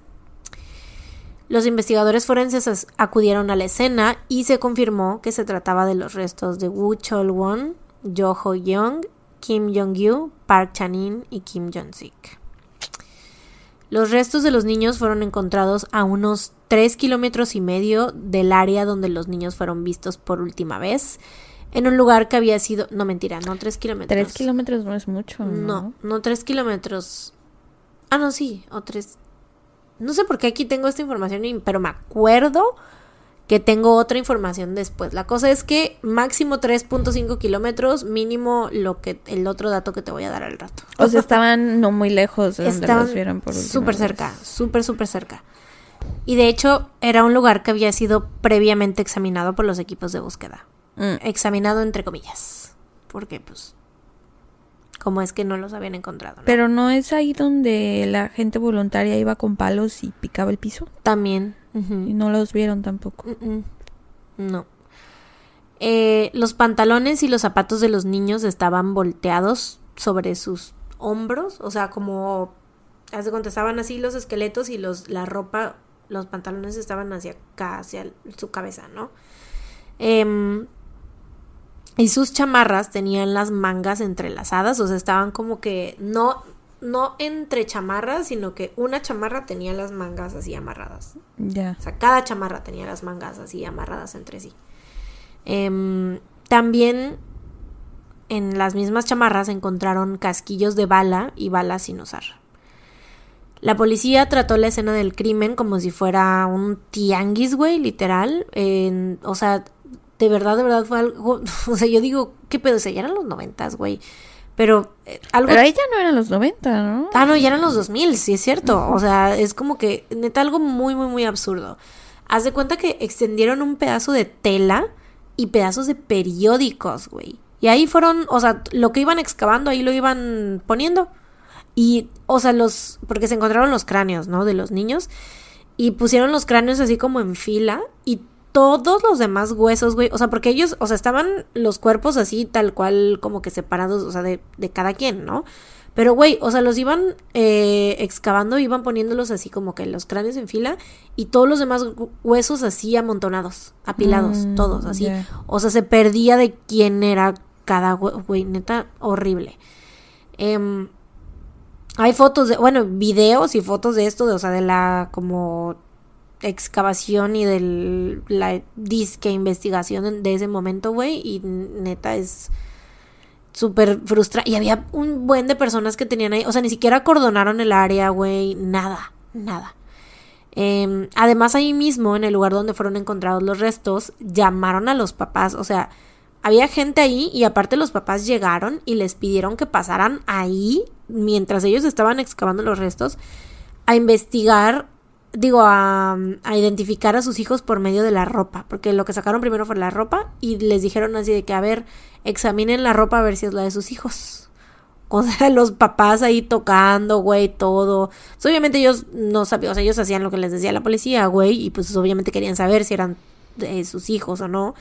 Eh, y pues estaban, uno de los papás decía que lo que él estaba buscando era el, el, el logo de la escuela del niño porque él se había llevado la chamarra del uniforme. Oh, Este, y pues sí, o sea, efectivamente sí era, ¿no? qué triste. Ya sé. Y de hecho, ese papá, el que fue el que andaba buscando lo del logo de la, de la chamarra, dice que cuando él eh, quitó, o sea, cuando agarró así la chamarra y la sacudió, ahí fue donde encontraron las balas y los, los, este, las balas sin usar y los casquillos y eso.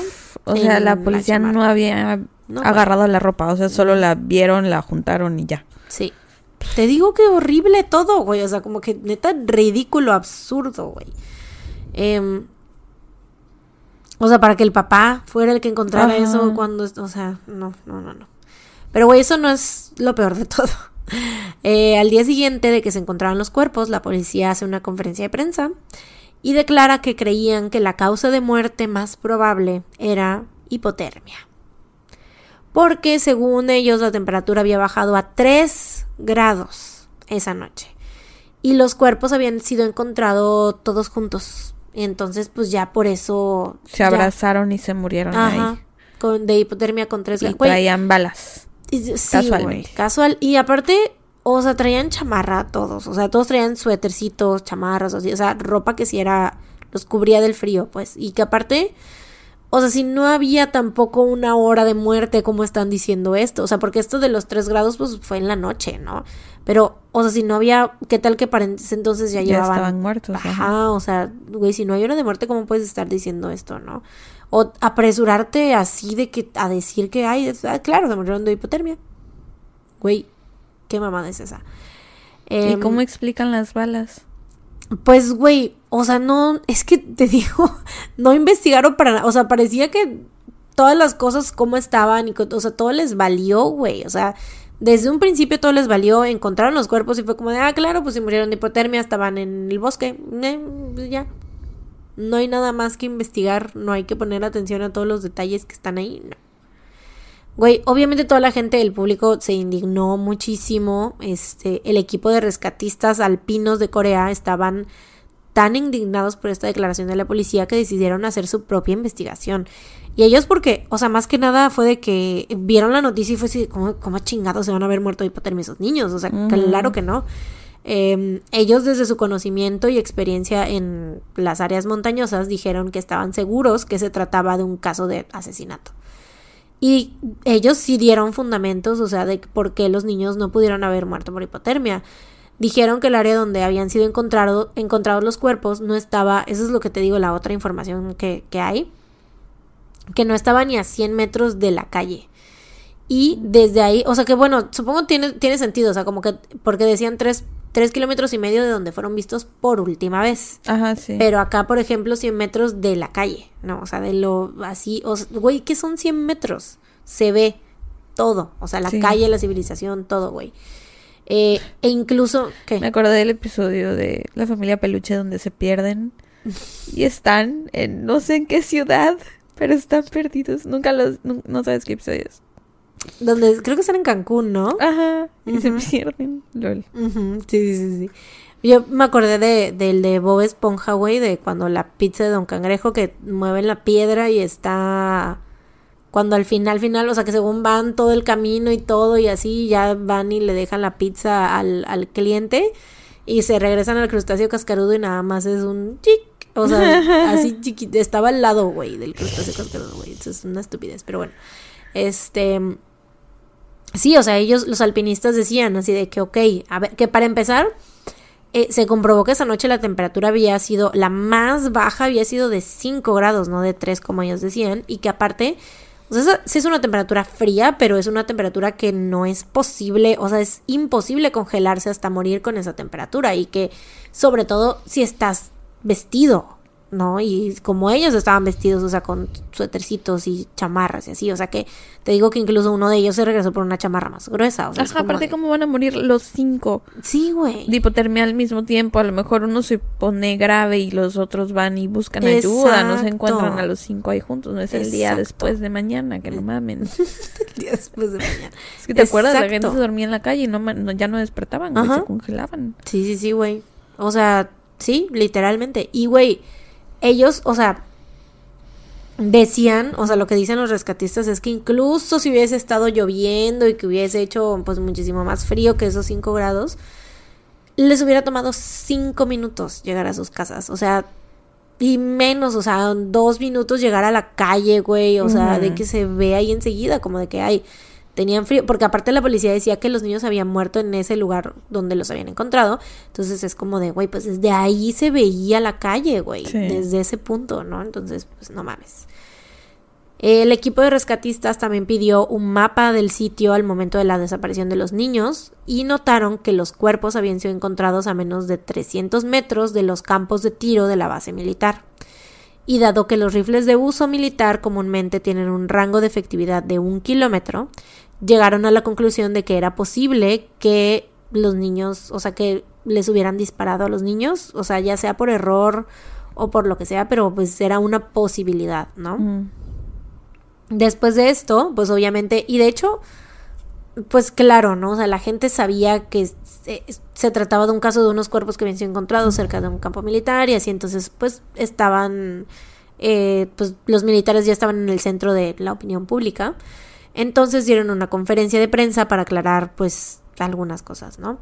Confirmaron que los casquillos encontrados en la ropa de los niños venían del campo de tiro, pero insistieron que no tenía nada que ver con las muertes. O sea, esto dando a entender que los niños estaban por ahí y se encontraron los, Ah, los casquillos. eh, y puede las ser. Sí.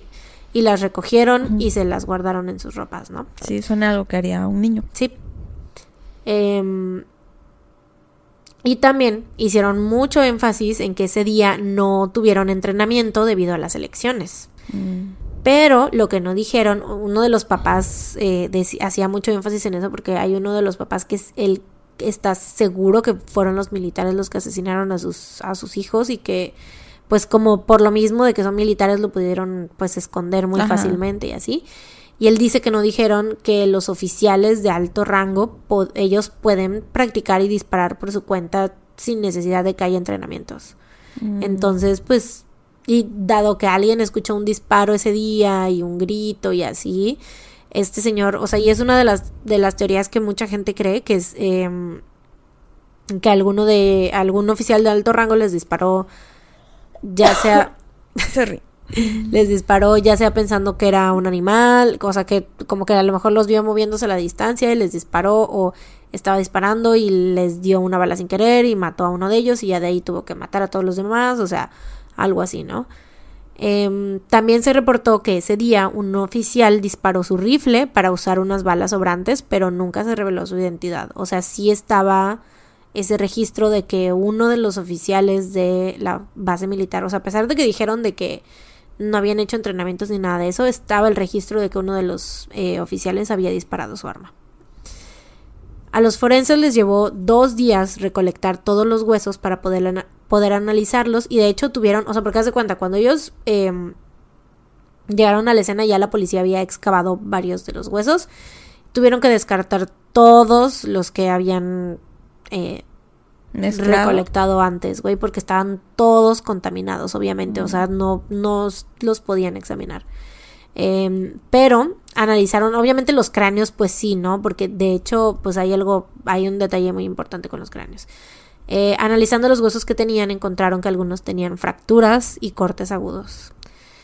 Eh, los forenses de Corea en aquel entonces no tenían muchos conocimientos sobre como que fracturas de huesos, o sea, bueno, no sé, la cosa es que el jefe, el encargado de, o a lo mejor los de Daegu, no sé, eh, pero el encargado de, de, de este caso dijo, ¿no? Que ellos no tenían muchos conocimientos en ese entonces, que ahorita ya han avanzado mucho, pero que en aquel entonces pues no eh, se sentían como muy seguros de hacer como un de llegar a una conclusión, ¿no? Examinando los huesos. Entonces eh, contrataron a un fotógrafo para que les tomara fotos a los huesos y se lo enviaron a una antropóloga de Estados Unidos para que los examinara. Y ella les respondió casi enseguida que estas lesiones habían sido ocasionadas por golpes con un objeto afilado y que habían ocurrido antes de la muerte de los niños, o sea que podría ser posible que fuera la causa de muerte. Y entonces, ¿por qué la teoría más creíble o la que más cree la gente es la del campo militar? Porque uno de los niños tenía una herida de bala. Ah. Entonces era, bueno, no sé si en el cráneo o en alguno de los huesos, pero la gente creía eso, de que había disparado a uno de los niños ¿Y que entonces los atacó con cuchillo? que tenía que, o sea, que había corrido y había ido a matar a los demás con algún otro objeto. Igual con la misma pistola, en el mismo rifle. Pero, Porque, pero entonces, ¿qué? si sus huesos tenían heridas como de apuñalada, No, no de apuñalada, decía un objeto, fracturas y cortes agudos. No de, no de puñalada. mm, O sea, si no eran como cortes, es que cortes agudos es más bien como, o sea, en las fotos tú ves y son como, no son, de, de la mayoría de los cuerpos no son heridas de bala, sino que son así como cortes, o sea, como contundentes, pues. mm, Supongo que eso se referían con agudos, no de que fueran de, de cuchillo o algo así. O sea, era- fue con un objeto contundente. Y te digo, por eso, este, decían que incluso podía ser el mismo rifle o alguna cosa así, ¿no? O sea, las personas que dicen esta teoría. Em, pero bueno, pues sí, o sea, ahora sí, pues la policía no tenía cómo negar que los niños habían sido asesinados, ¿no? O sea, los mismos forenses dijeron en el reporte oficial que, o sea, obviamente no, no tenían caso- causa de muerte, pero sí determinaron que los niños habían sido asesinados. Eh, aunque mucha gente creía que los cuerpos habían sido movidos, eh, porque, pues, por lo que decíamos hace rato de la búsqueda, que buscaron por ahí y todo, pero pues no, este, pues no los encontraron y de repente un día, 10, 11 años después, alguien los encuentra ahí casualmente, o sea, se veían, o sea, el- la persona estaba, las personas estaban caminando por ahí y vieron la ropa y todo eso, entonces es como que mucha gente creía que alguien los había movido y los había vuelto a poner ahí todos esos años después, ¿no? Em, em, los forenses determinaron que los niños fueron asesinados en el lugar donde sus cuerpos fueron encontrados y que se habían descompuesto allí durante los últimos años. Porque eh, esto es porque los esqueletos estaban en orden, lo que te decía yo, que estaban así como pues así tal cual, ¿no? Como un cuerpo que se descompone así naturalmente y que hubiera sido imposible para alguien mover los huesos y dejarlos en esa posición pues anatómicamente correcta, ¿no?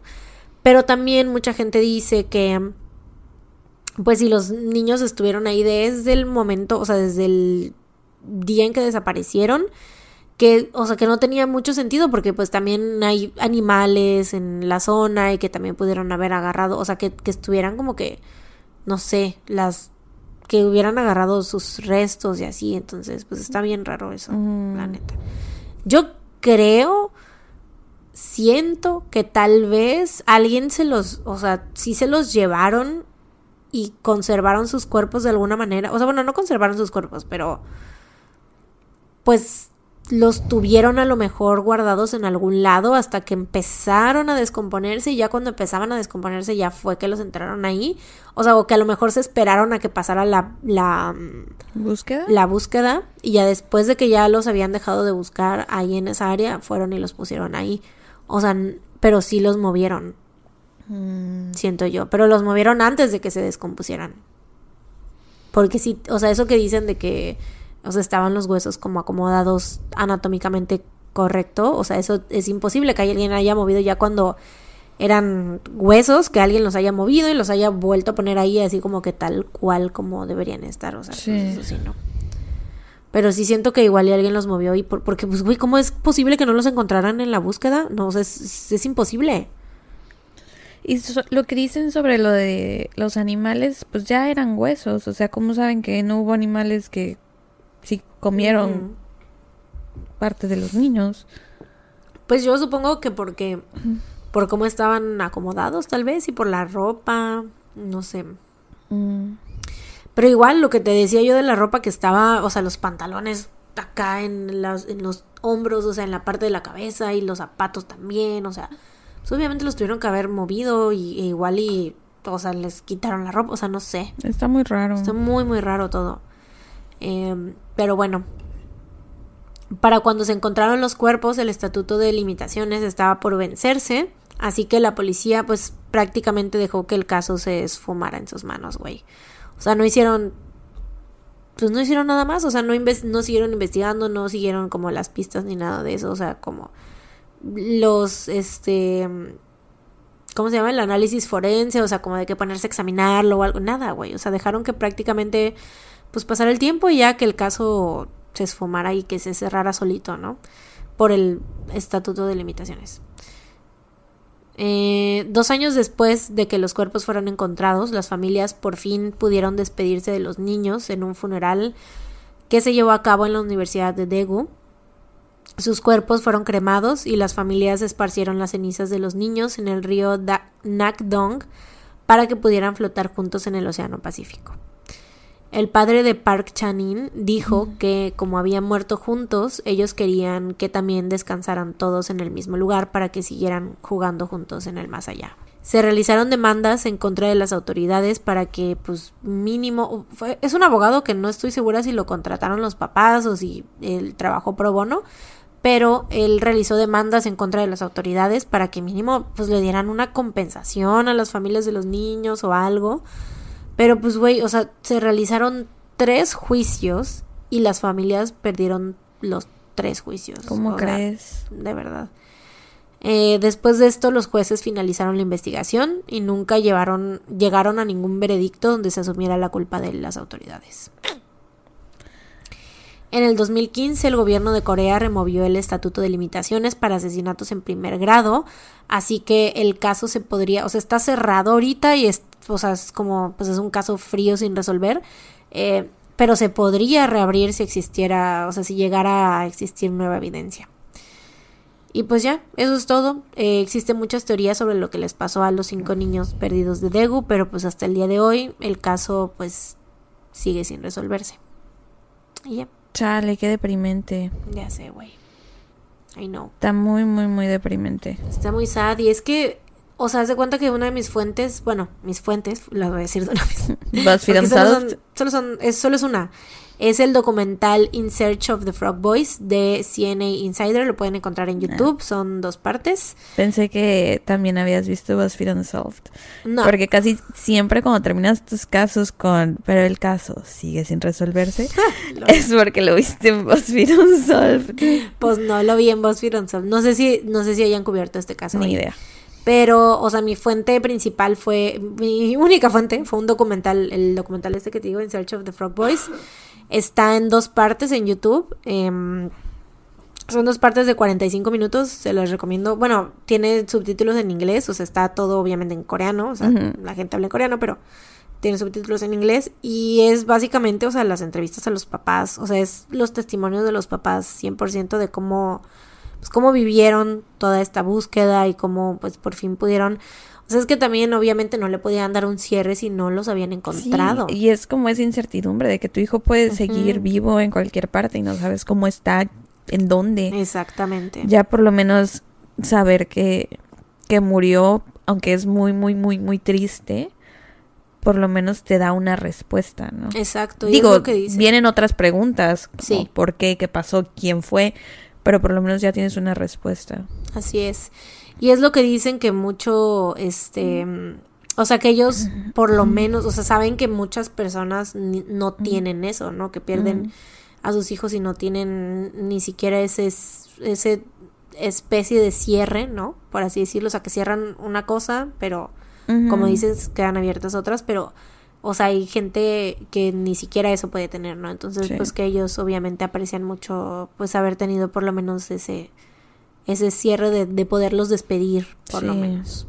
Ay, pero está muy triste. Ya sé. Muy, muy triste. Sí, mucho coraje con la pinche policía de Corea, güey, la neta. O sea, porque es como de... O sea, fue un caso conocido. O sea, ya no es de que digas la policía de Daegu, no, güey. O sea, es la policía de Corea porque fue un caso conocido a nivel nacional y tuvo muchísima cobertura y todo. O sea, fue muy conocido. O sea, los documentales que hay y todo lo que se hizo. Entonces, como que que a la policía le hayan valido chosto las vidas de... O sea, que todas las vidas son importantes, lo dicen ahí en el, documental, pero exacto, son cinco niños, o sea, que tú pensarías que mueven cielo, mar y tierra por encontrarlos. Exacto. Chale. Sí, güey. Pues Entonces, pues, es muy frustrante, es muy triste ver como que a los papás, ¿no? O sea, todo este tiempo así de que, pues, o sea, en su lucha buscándolos y así, pero pero sí vale mucho la pena ese documental. Si lo quieren ver, está padre, está en YouTube. pues buen trabajo, muy triste, pero buen trabajo. muy triste. sí. sí, güey, sí está muy triste. bueno. I am ready to listen. Yo. Parece como que nos ponemos de acuerdo cada semana, güey. Mm. Porque el caso del que te voy a hablar yo hoy es uno que tengo en mi lista desde hace tiempo, pero que cada semana que lo veía yo decía, no, esta semana no, esta semana no, porque involucra niños. Ah. Mm.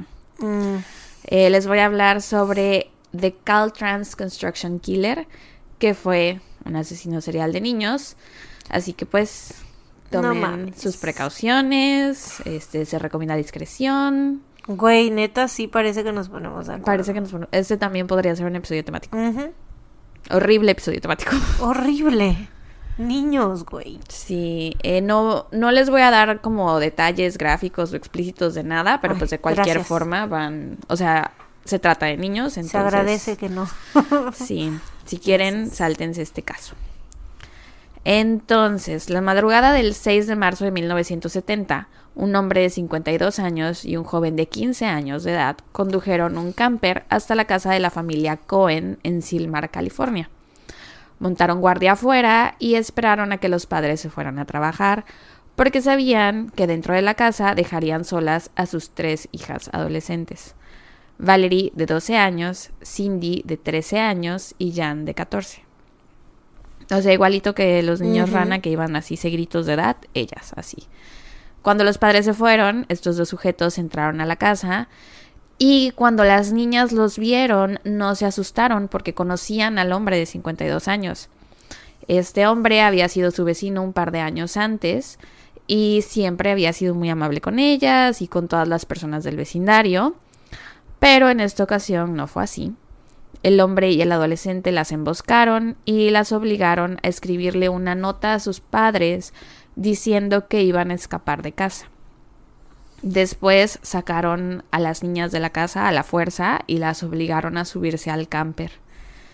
Y antes de salir de la casa eh, se robaron un par de cosas, una colección de, colección de monedas perdón, y otros artículos valiosos. Condujeron hasta el remoto Bouquet Canyon en el bosque de Los Ángeles al norte de New Hall, California. Una vez ahí, el hombre obligó a las niñas a bajarse del camper a punta de pistola y le ordenó a Valerie, la menor de las tres, que caminara hacia un colector de aguas pluviales que estaba cerca de la camper. Valerie hizo como que le iba a hacer caso al señor este, pero a la mera hora salió corriendo. Y su hermana mayor, Jan, al ver esto, pues también salió corriendo pero en la dirección opuesta, y se escondió entre unos arbustos. Y entonces el hombre y el adolescente las empezaron a buscar, y en el proceso se les escapó también la otra hermana, la de en medio, Cindy, que tenía 13.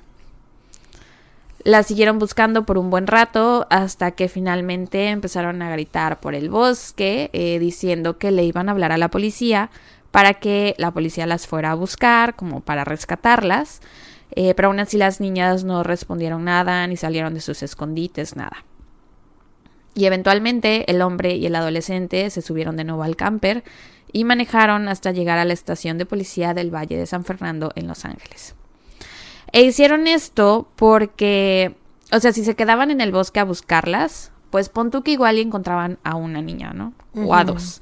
Pero encontrarlas a las tres y aparte lograr contenerlas cuando ya se les habían escapado una vez. En ese momento ellos lo vieron, lo consideraron casi imposible, ¿no?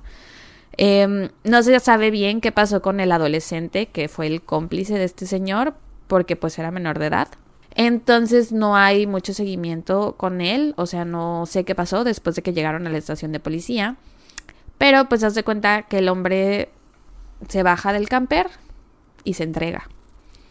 Pone su arma en el escritorio del sargento George Rock y le dice, mi nombre es Mac Ray Edwards y estoy aquí porque secuestré a estas tres niñas, pero se me escaparon y ahora están escondidas en alguna parte del bosque. El sargento inmediatamente manda a algunos oficiales a buscarlas y esa misma mañana, en cuestión de horas, pues las encontraron sanas y salvas y las niñas pudieron volver a su casa con sus papás, aunque muy asustadas y posiblemente traumatizadas por el resto de sus vidas, pero pues esa historia pudo tener un final mucho, mucho peor.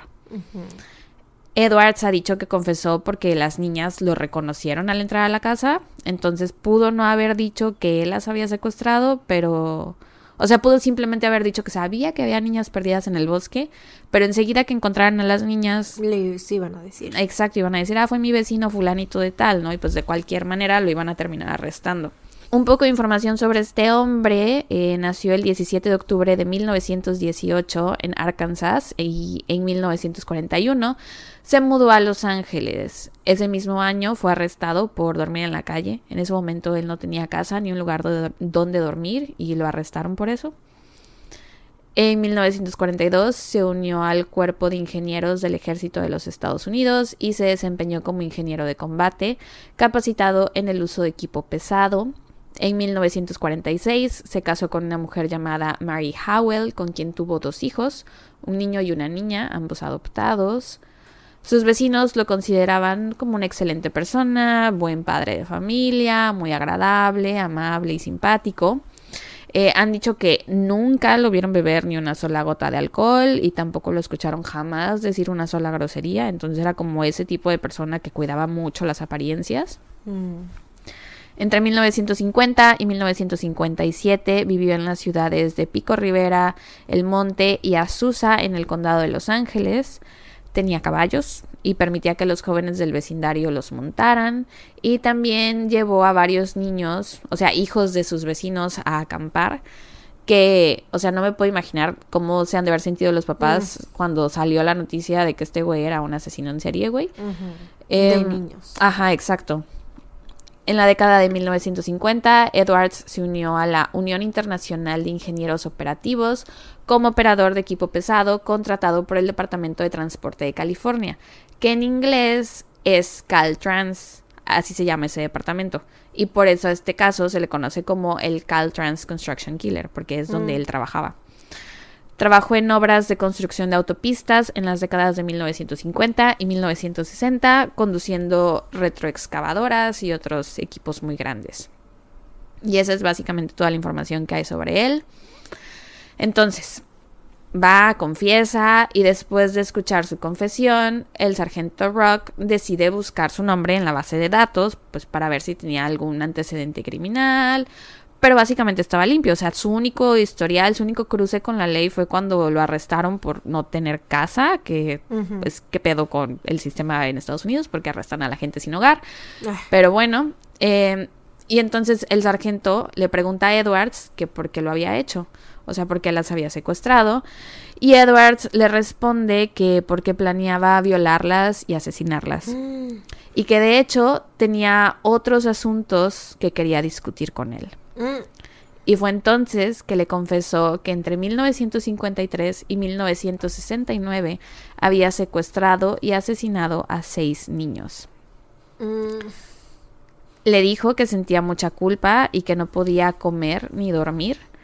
Le dijo, tal cual, y cito, está empezando a afectar mi trabajo. Sabe, soy un operador de equipo pesado. La niveladora que estoy usando ahora cuesta mucho dinero, 200 mil dólares. Podría arruinarla o voltearla y lastimar a alguien. O sea que le preocupaba lastimar sin querer a alguien en su trabajo, pero no, tenía le problema asesinar, o sea, matar niños, o sea. El primer asesinato que le confesó al sargento fue el de Estela Darlene Nolan, una niña de 8 años que vivía en Compton, California. La mamá de Estela trabajaba en un mercado de pulgas y Estela la acompañaba a su trabajo y muchas veces se iba a jugar con un amiguito que había hecho ahí mismo, que los papás de este amiguito también trabajaban en el mercado. Entonces su mamá le había dicho así de, ok, está bien, o sea, tú puedes andar por ahí jugando y haciendo lo que quieras, pero cada hora tienes que venir a verme para que yo sepa que estás bien y no me preocupe, ¿no? Y así le hacían todos los días. Cada hora Estela iba y veía a su mamá. El 20 de junio de 1953, Estela y su mamá estaban en el mercado de pulgas y se suponía que entre las 8 y 9 pm Estela tenía que ir a reportarse con ella, pero esto nunca pasó. Y la mamá rápidamente se empezó a preocupar, porque Estela todos los días iba y se reportaba cada hora, ¿no? Entonces enseguida sospechó que algo le había pasado a su hija. Ese día la familia de Edwards no iba a estar en casa y él de todos modos viajaba mucho por trabajo y entonces como supo que no iba a haber nadie esperándolo, pues decidió probar su suerte y se encontró con Estela y la secuestró. Y la llevó a su casa, güey porque de nuevo su familia no, iba a estar. Entonces, pues ahí la violó y después la estranguló a muerte y la fue a tirar a un bosque. Al día siguiente regresó al lugar donde la había tirado. O sea, él la tiró dándola por muerta. Al día siguiente regresó y al llegar se cagó en sus pinches calzones, güey, porque Estela seguía con vida. O sea, y esta parte está muy triste, te parte el corazón porque la niña mm. tenía ocho años y sobrevivió al ataque. Y había caminado 100 metros desde donde él la dejó. Y se quedó ahí sentadita sin moverse ni nada. Ay, no. Sí. Y aparte no podía hablar ya. O sea, supongo que como la estranguló no podía hablar. Entonces, al verla... Pero pues es que sí, o sea, no, sabía qué hacer, yo supongo, o sea, tenía ocho años, decía dónde voy, con quién, quién, cómo la, o sea, y de noche, en un área donde pues supongo que no conocía, y traumatizada, sí, qué horrible, ya sé. Entonces, desafortunadamente Edwards regresó a la escena y la vio ahí sentada. Y También pues eso está muy raro, ¿no? Sí, que regresara a verla, ¿no? Sí. Yo creo que pudo ser porque fue su primer asesinato, que sepamos. Entonces, a lo mejor por eso, no sé. Pero bueno, la cosa es que al verla eh, tomó su navaja de bolsillo y la apuñaló hasta asegurarse de que ahora sí estuviera muerta. Mm. Después tomó su cuerpo y la enterró dos metros y medio bajo tierra, cerca de un empalme en la autopista Santa Ana, que esa era la construcción en la que él estaba trabajando en ese momento. Y la policía jamás tuvo a Edwards en su radar con este caso. O sea, cuando pasó esto con, con Estela, hablaron con la mamá de, de Stella y ella les, les dijo que un güey en un, no sé si ese mismo día o un día antes o en algún punto de esa semana un güey se le acercó y le dijo así de, oye, tu hija está muy bonita, o sea, mm. ¿no me la vendes o me la regalas? What the fuck, güey. Sí. Eh, y la mamá de Estela le dijo así, no, es mi hija, ¿no? Pero, o sea, que normalmente ese comentario no le hubiera parecido tan extraño, pero, pues esa, o sea, desapareció su hija, ¿no? Entonces dijo, a lo mejor fue este güey. Eh, y entonces la policía empezó a buscar a todos los, pues, eh, pedófilos que sabían que estaban por el área o eh, sex offenders que sabían que había por ahí. Em, y Edwards jamás estuvo en su radar. Pues no, porque ese güey no tenía antecedentes. Más que no tener casa. Entonces, de no haber sido por su confesión, este caso jamás se habría resuelto. Y al inicio, cuando recién desapareció Estela, eh, comenzó la investigación y creían que quien la había secuestrado había sido su mamá, su mamá mm. biológica, mm. porque Estela era adoptada. Mm. Eh, entonces, la, su mamá con la que estaba en el mercado de pulgas era su mamá adoptiva, eh, que la quería mucho, ella y su esposo, la familia la cuidaban mucho, pero dijeron, bueno, a lo mejor la mamá biológica regresó por ella o algo así, porque aparte nunca la adoptaron con papeles, fue como más bien de que se las dejó, eh, pero investigaron a la mamá biológica y pues estaba en otro estado, o sea, nada que ver, no pudo haber sido ella. Y como no tenían pistas de nada ni sospechosos, el caso poco a poco se fue enfriando y la desaparición de Estela se convirtió en uno de los primeros casos sin resolver de niños desaparecidos en Los Ángeles. Y te digo, no se hubiera resuelto si no hubiera sido por su confesión.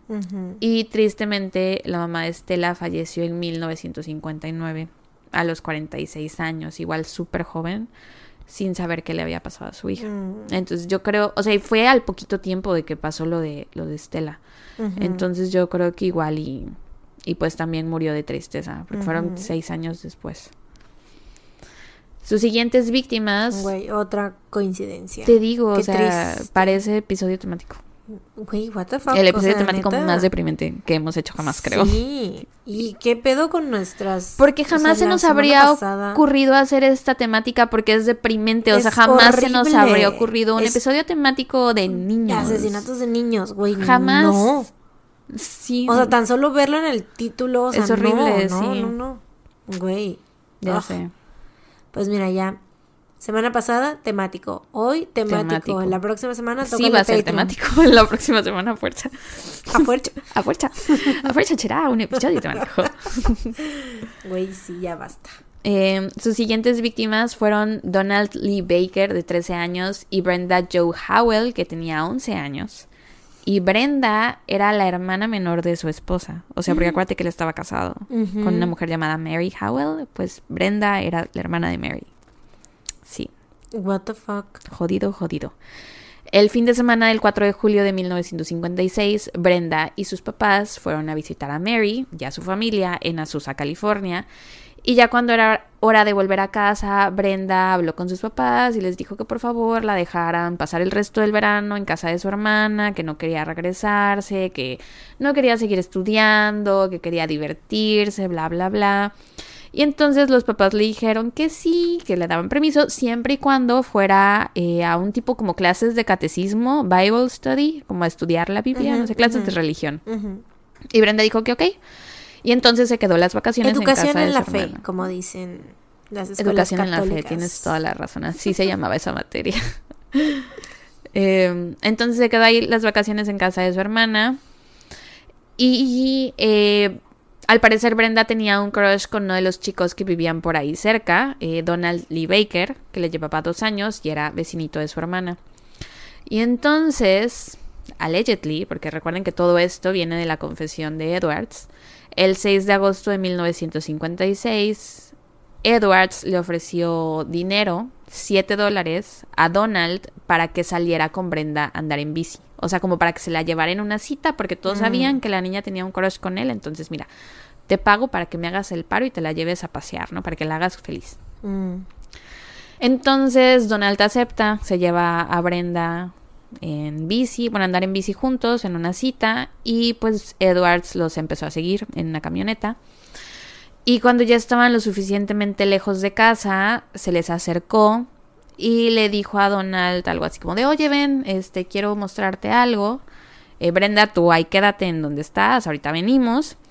Entonces Donald fue con él y se distrajo tantito con algo y en ese momento Edwards empezó a golpearlo repetidamente con una roca.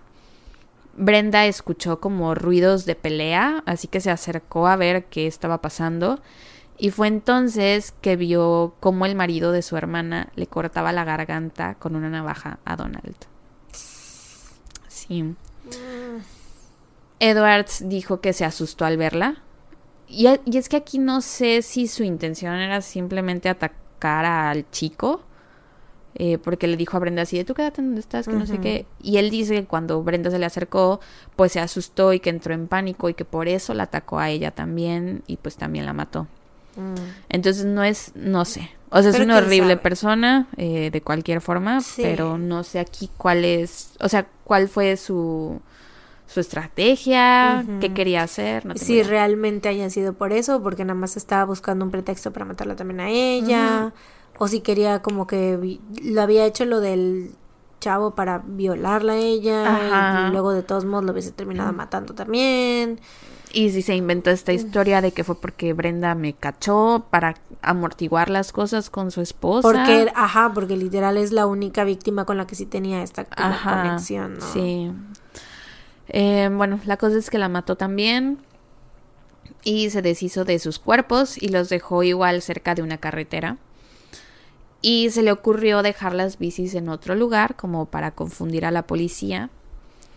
Unos días después, la chaqueta de Donald y la bicicleta de Brenda fueron encontrados un cuarto de milla al sur de donde fueron vistos por última vez. Y un mes después. Ni se molesta en hacer la conversión. Es Dice, que dije. Un cuarto de un milla. cuarto de milla. Si hubiera sido una milla, es más fácil. Pero un cuarto de milla es muy difícil. Entonces, por eso dije, no, lo voy a intentar. Entonces, un mes después encontraron la bicicleta de Donald, pero pues no tenían pistas de nada. Y de hecho, la teoría de la policía era que se habían fugado juntos. Porque pues Brenda había dicho que no quería seguir estudiando y aparte le gustaba Donald. Entonces, pues de ahí se agarró la policía para armar su teoría. Después de su confesión, Edwards dirigió a los investigadores al sitio donde dijo que se había deshecho de sus cuerpos, pero nunca fueron encontrados. Mm. Y en el caso de Estela, de la niña que, la primera víctima, igual llevó a la policía al lugar donde la había enterrado, pero de ella sí se encontraron algunos restos óseos. Mm. Y según él, después de estos tres asesinatos, no mató a nadie por los siguientes 12 años. Hasta eh, su siguiente víctima, que fue Gary Rochet, un joven de 16 años que vivía en Granada Hills, California. Esto fue el 26 de noviembre de 1968 y el de Donald y Brenda fue en 1956. Entonces, esa es la historia que él cuenta.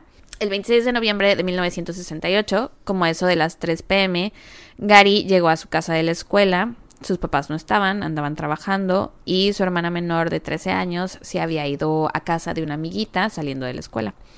Entonces Gary llegó a la casa y ahí se encontró con Edwards, que se había metido a escondidas con el objetivo de secuestrar a la hermanita de 13 años. Mm. Entonces estaba esperándola a que llegara de la escuela, pero pues el que llegó fue Gary. Entonces cuando lo vio llegar, le dio dos disparos en la cabeza y lo mató. Y cuando la policía comenzó a investigar el caso, creyeron que se trataba de un robo que había salido mal, que a lo mejor los ladrones estaban robando algo en ese momento y que Gary llegó, lo sorprendió y por eso lo mataron, ¿no? Que fue más o menos lo que pasó, o sea, de que sí había alguien en la casa y sí lo sorprendió y por eso lo mataron, pero pues no fue un robo. Su siguiente víctima llegó menos de un mes después. Roger Dale Madison, de 15 años de edad, vivía en Silmar, Los Ángeles, en California. El 16 de diciembre de 1968, Roger salió de su casa después de discutir con su papá, porque el papá lo cachó fumando. Y entonces pues empezaron a pelear y Roger se salió de la casa, se subió a su moto y se fue. Y nunca nadie lo volvió a ver. Su familia creyó que se había escapado de casa por la pelea que había tenido con el papá, pero lo que realmente pasó fue que se encontró con Edwards, que era su vecino. Vivía a cinco casas de distancia. Eh, aparte, Roger iba en la misma escuela que sus hijos, porque acuérdense que Edwards tenía dos hijos, entonces eran compañeritos de escuela. Bueno, uno de ellos era su compañero de salón. Entonces, pues sí tenían como que esta. O sea, Roger sí tenía esta relación con Edward de que. Con Edwards de que sí lo conocía, lo ubicaba como el papá de uno de sus compañeros. ¿no? Entonces supongo que confiaba en él. Sí, pues igual que las otras chavitas que era su vecino, que, o sea, no es de que es súper amigo de la familia, pero Ajá. sí lo ubicaban. O sea, lo suficiente para tenerle la confianza de... De no asustarte cuando lo ves. Ajá, exacto. Sí. Edwards dijo durante su confesión que atrajo a Roger a un campo de naranjos y lo engañó para que aceptara ser atado como parte de un juego y luego lo mató a puñaladas y enterró su cuerpo con una excavadora en un agujero de compactación debajo de la ruta 23 del estado de California en Thousand Oaks que estaba en construcción y Edwards estaba trabajando en ese sitio. Y su Es que tenía fácil acceso. Exacto, y aparte para esconderlos, pues súper bien, ¿no? Porque Muchos encima vas metros a bajo tierra. poner sí, sí. tierra y cemento y carretera, entonces... Sí, güey. Su última víctima fue Donald Allen Todd, de 13 años, que vivía en Pacoima, California. Él desapareció un 16 de mayo de 1969. Iba saliendo de la escuela, lo habían suspendido por haber peleado con otro niño y lo mandaron a su casa. Eh, pero al parecer, en lugar de irse a casa directamente, Donald pues andaba buscando cosas que hacer, andaba buscando alguna chamba y se estaba ofreciendo a podar el césped de sus vecinos a cambio de unos cuantos dólares, ¿no? En el camino se encontró con Edwards, quien se le acercó en su coche y no sé bien qué le haya dicho, pero la cosa es que lo convenció de subir al auto con él y lo llevó también a un campo de naranjos. donde intentó abusar sexualmente de él, pero no pudo. Y entonces, como no pudo, le disparó a muerte cinco veces. Mm. Su cuerpo fue encontrado ese año por dos niños debajo de un puente a solo una milla y media de su casa. Después de esto, Edwards tuvo un par de problemas de salud que lo dejaron en el hospital por un tiempo. Salió en 1970. Se consiguió un cómplice que fue el adolescente de 15 años, el que les hablé al inicio. Y juntos secuestraron a las tres hermanas Cohen. Y según él, ese fue el último de sus crímenes. ¿Y cómo conoció al chamaquito? No se sabe, no hay información sobre él porque como era menor de edad, Mm. pues lo protegieron completamente. Entonces no se sabe de dónde salió, Sí, porque dónde tal está, vez cómo lo se tenía también manipulado, así. Pues sí, probablemente.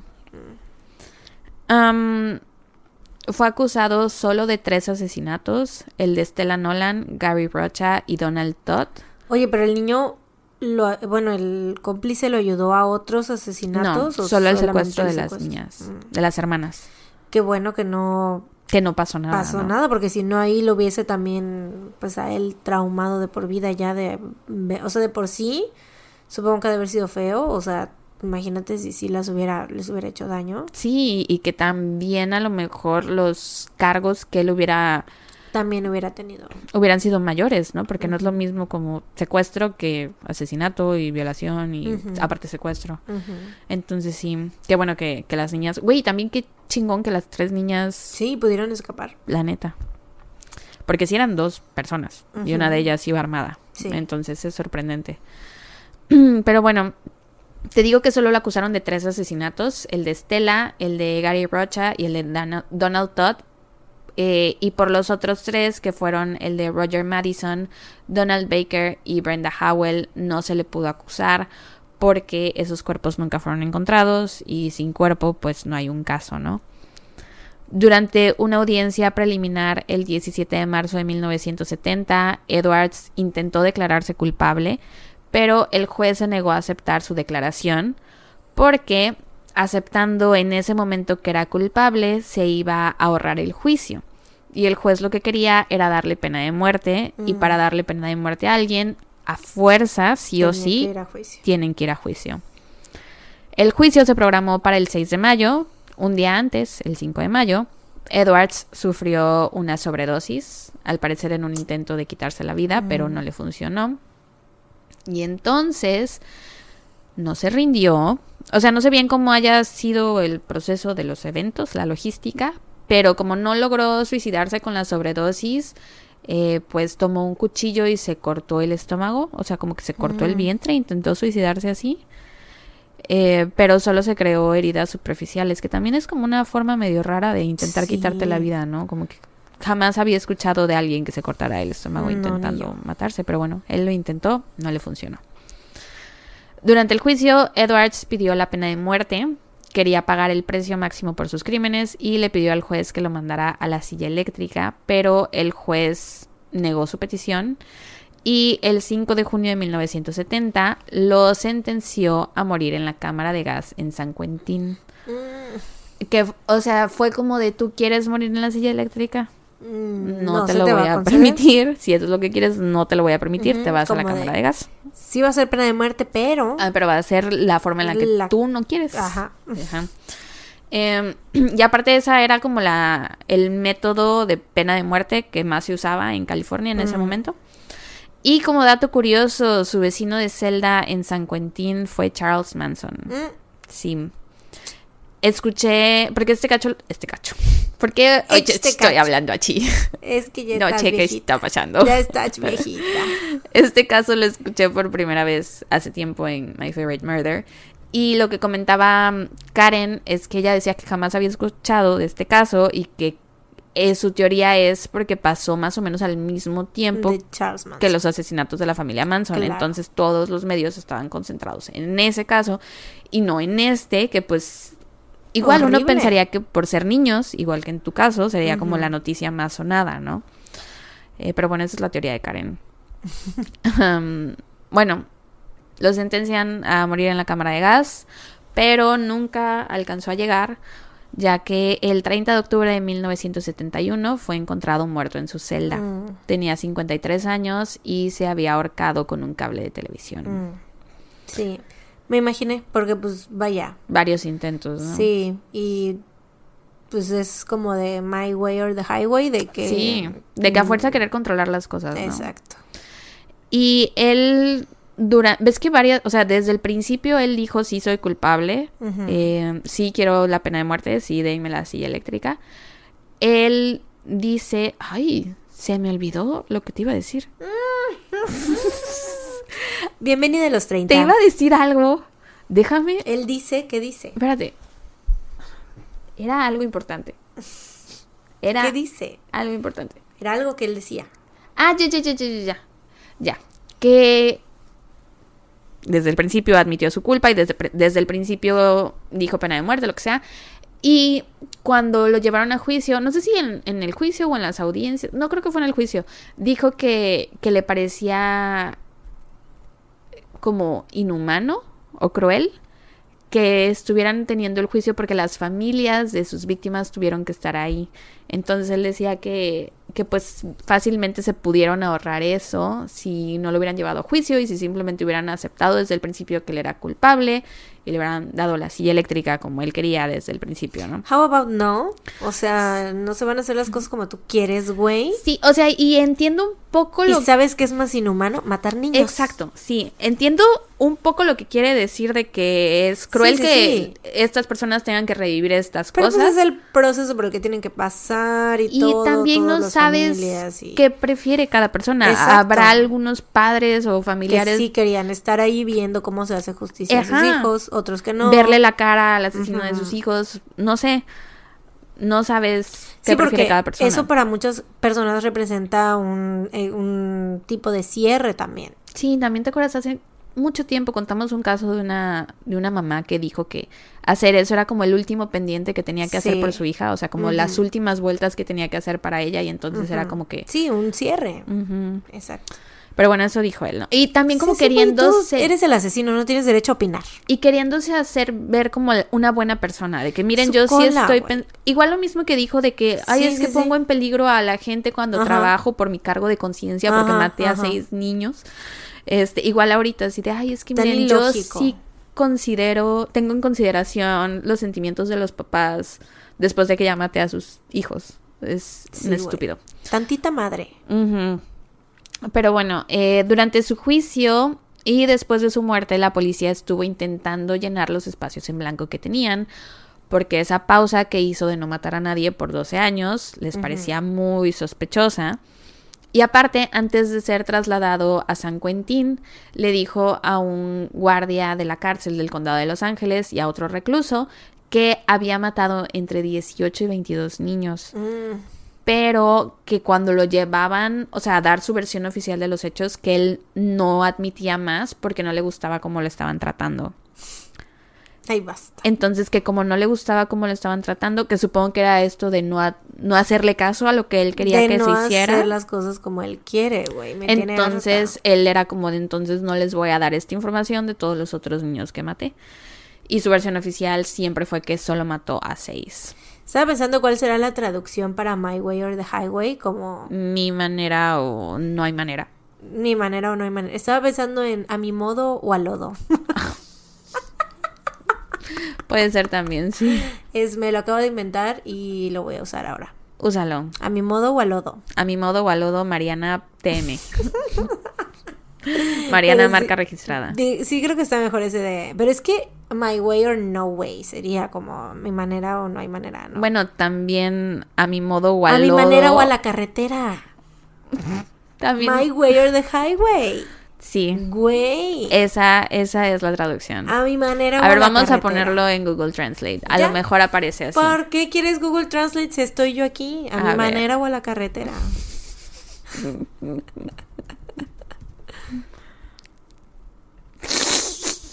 ¿Qué? Mi manera o la Ahí carretera. está, ya ves. Tras. Tras. Bueno, Es que sí rima, güey. I mean, pero como que no tiene sentido. Mi manera o la carretera. Pues es que My Way or the Highway tampoco. No, pero pues es como un juego de palabras. My way or the highway. A mi manera o a la carretera Mm. no hay juego de palabras. Pero rima. Rima. Eh, pero bueno.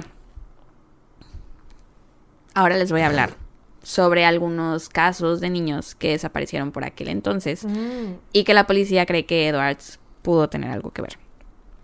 El primero, ¿Le tomaron el ADN? la verdad no tengo de- idea. Yo creo que sí debieron de haber. Bueno, espero que le hayan tomado muestras de ADN y las hayan guardado en la base de datos, güey. Por si acaso. Pues eran los 70, entonces no sé.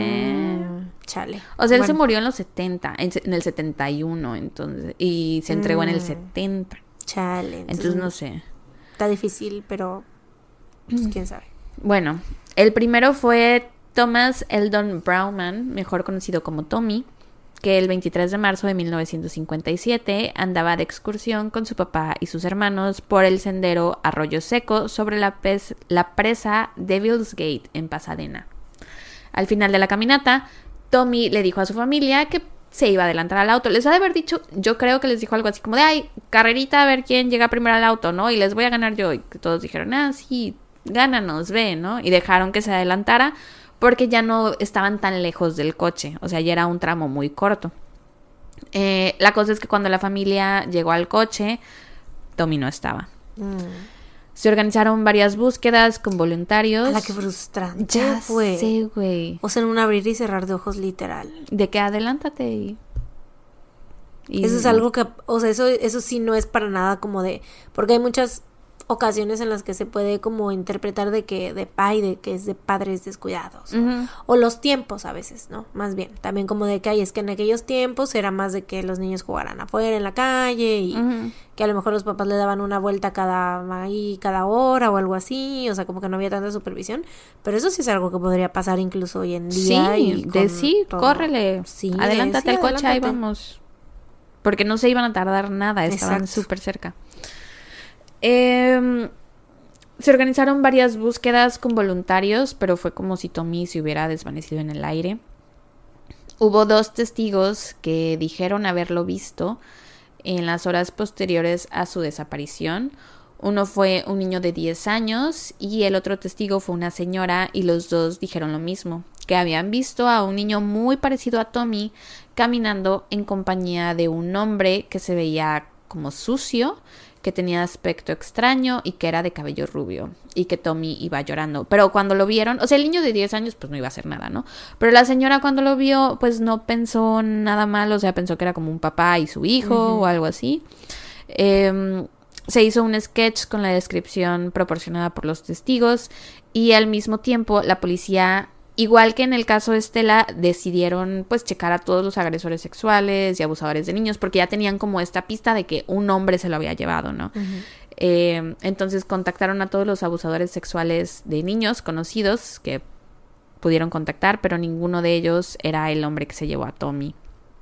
Ahora, en 2007, el autor G. Weston DeWalt se encontró con una fotografía antigua que mostraba a un oficial de policía escoltando a McRae Edwards de la corte. Y en ese momento él no supo por qué ni de dónde, pero reconoció a Edwards de alguna parte. Y después se dio cuenta que era que lo había visto años atrás en el sketch policial del hombre que habían visto los testigos caminando con Tommy Brownman el día de su desaparición. Entonces, al ver la foto de Edwards, qué buena memoria, güey. ya sé. I could never. Eh, al ver la foto de Edwards, notó que era muy parecido al hombre del retrato. Así que empezó a investigar por su cuenta. Habló con la policía y con la familia de Tommy. Y de hecho, habló también con Mary Howell, la viuda de Edwards. Y ella le mostró una carta que Edwards le había escrito poco antes de su muerte. Y la carta decía: Iba a agregar uno más a mi confesión y ese era el niño Tommy Brownman que desapareció en Pasadena, pero sentí que realmente haría un lío con eso, así que lo dejé fuera de esto. Mm. Investigando más sobre Edwards, igual descubrió que en ese entonces Edwards estaba trabajando para un subcontra- subcontratista llamado Kears Construction que tenían un patio de equipos muy cerca de la escena del crimen. Mm. O sea que yo creo que sí fue por esta carta que le escribió a su esposa de que porque de dónde sacó el nombre de este niño. Sí. Sí, aparte, o sea, hay evidencia que lo pone en la escena del crimen en el momento del asesinato. el bueno, del sketch. secuestro. El sketch y que estaba cerca del lugar. Sí, lo del sketch yo siento que es más como un poco, podría ser como coincidencia, ¿no? O sea, de que se parece. Pero, o sea, no es como algo que nos aseguren así nada, pero es algo que le añade a las otras cosas que ya están. O sea, como que ya todo junto ya dices, ah, sí, no mames. Sí. La siguiente víctima es Bruce Kremen, de 6 años, de Granada Hills, Los Ángeles. Él fue visto por última vez el 12 de julio de 1960 en un bosque en California. Estaba acampando con un grupo de aproximadamente 80 niños y adultos de la YMCA, que en español es la Asociación Cristiana de Hombres Jóvenes. Mm. Sí. Estaba jugando con otros dos niños cerca del campamento cuando de pronto se separó de ellos y nunca más lo volvieron a ver, güey. Ahí desapareció. El grupo se dio cuenta casi enseguida de que había desaparecido, o sea, fue cuestión de minutos e inmediatamente lo empezaron a buscar en el área, pero no se encontraron señales de él. En ese entonces las autoridades al principio creyeron que Bruce se había lastimado o perdido en las montañas, porque pues sí estaba bien chiquito, tenía seis años. Y entonces los días posteriores a su desaparición se llevó a cabo una búsqueda masiva con 400 voluntarios, pero nunca lo encontraron. Mm. Otra víctima posible fue Karen Lynn Tompkins. Ella tenía 11 años y vivía en Harbor Gateway. Fue vista por última vez el viernes 18 de agosto de 1961. Ella y su hermana, su hermano, perdón, de 8 años, asistían a una clase de verano de arte y manualidades y ese día su perrito los había seguido a clase. Entonces ellos salían a las cinco y media de la tarde de la escuela, pero el hermano de Karen se adelantó para llevar al perrito a la casa. Y entonces Karen se quedó en la escuela y a las cinco y media, cuando terminó su clase, pues se fue caminando para su casa, que solo quedaba a cuatro cuadras de distancia. Y se supone que en los primeros tramos otro compañerito iba caminando con ella, pero eventualmente se separaron. Y pues esa fue la última vez que la vieron. Su familia llamó a la policía cuando ella no llegó a la casa a las 6 pm y jamás se supo qué le pasó. Mm. La siguiente posible víctima fue una niña de 11 años llamada Dorothy Game Brown. Dorothy desapareció la noche del martes 2 de julio de 1962 mientras iba en bicicleta a un lavado de autos cerca de su casa en Torrance, California, para comprar unos refrescos de una máquina expendedora de estas moneditas. Alrededor de las ocho y media pm, su papá encontró su bicicleta estacionada a una cuadra de donde ellos vivían y llamó a la policía. A la mañana siguiente, una niña de 12 años encontró un vestido blanco metido dentro de una lata de cerveza y se lo llevó a casa y se lo dio a su mamá. Y la mamá lo lavó como para que la niña lo usara. O sea, fue como de mamá, mira, me encontré esta, este vestido. Y su mamá lo lavó y se lo dio a la niña. Em, pero cuando la desaparición de Dorothy se hizo pública, pues informó a la comunidad que, o sea, que traía puesta la niña la última vez que se la había visto y pues traía un vestido blanco. Entonces la mamá de inmediato lo entregó a las autoridades, pero pues ya había lavado ese vestido. Sí, pues te imaginas, güey. Ay, no, qué horror. Ese mismo día, el cuerpo de Dorothy fue encontrado por dos buceadores. Estaba desnuda y flotando en el mar cerca de Newport Beach. Había estado en el agua entre 6 y 8 horas. Había sido abusada sexualmente y la habían ahogado. Eh, y los investigadores en ese momento creían que el caso de Dorothy estaba relacionado con el de Karen Lynn Tompkins, ya que ambas tenían la misma edad, ambas eran rubias y desaparecieron aproximadamente a la misma hora del día y con solo unas cuadras de distancia la una con la otra. Y eh, la última posible víctima fue Ramona Price, que tenía 7 años y fue vista por última vez el 2 de septiembre de 1961 en Santa Bárbara, California, cerca de las 11 de la mañana. Su familia se estaba mudando y Ramona estaba muy emocionada por la mudanza. Y dices Ramona y pienso en tu gata. Ah, Ramona. Eh, ajá, Ramona estaba muy emocionada y entonces le dijo a su papá, así de papá, me voy a ir caminando hasta nuestra nueva casa. Y el papá pues no la tomó en serio, no pensó que lo fuera a hacer de verdad porque la casa estaba muy lejos. Entonces pues le dijo así de, ay sí hija, ve, diviértete. Supongo que dándole el avión. Y pues media hora más tarde fue que los papás se dieron cuenta que la niña verdaderamente se había ido y nadie nunca la volvió a ver, güey. Más tarde, unos perros policía rastrearon su olor cerca del paso elevado de la autopista 101 en Winchester Canyon Road, que estaba en construcción en ese momento.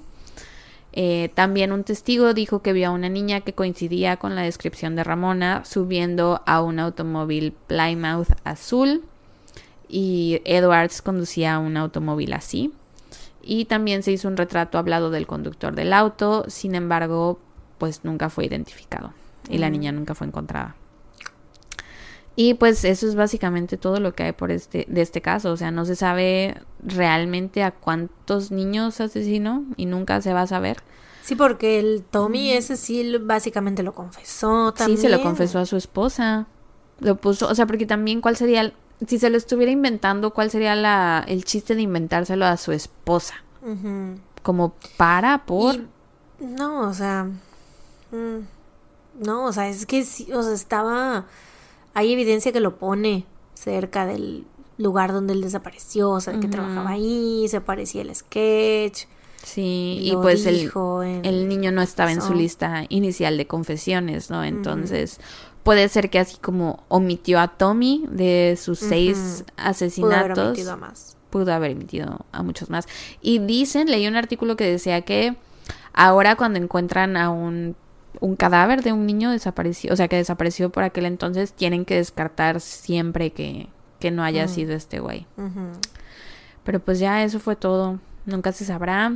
Mis fuentes fueron un artículo por Heather Monroe escrito en junio del 2021 para medium.com, que está súper, súper completo, prácticamente de ahí saqué todo. Amamos los artículos de medium.com. Son muy buenos.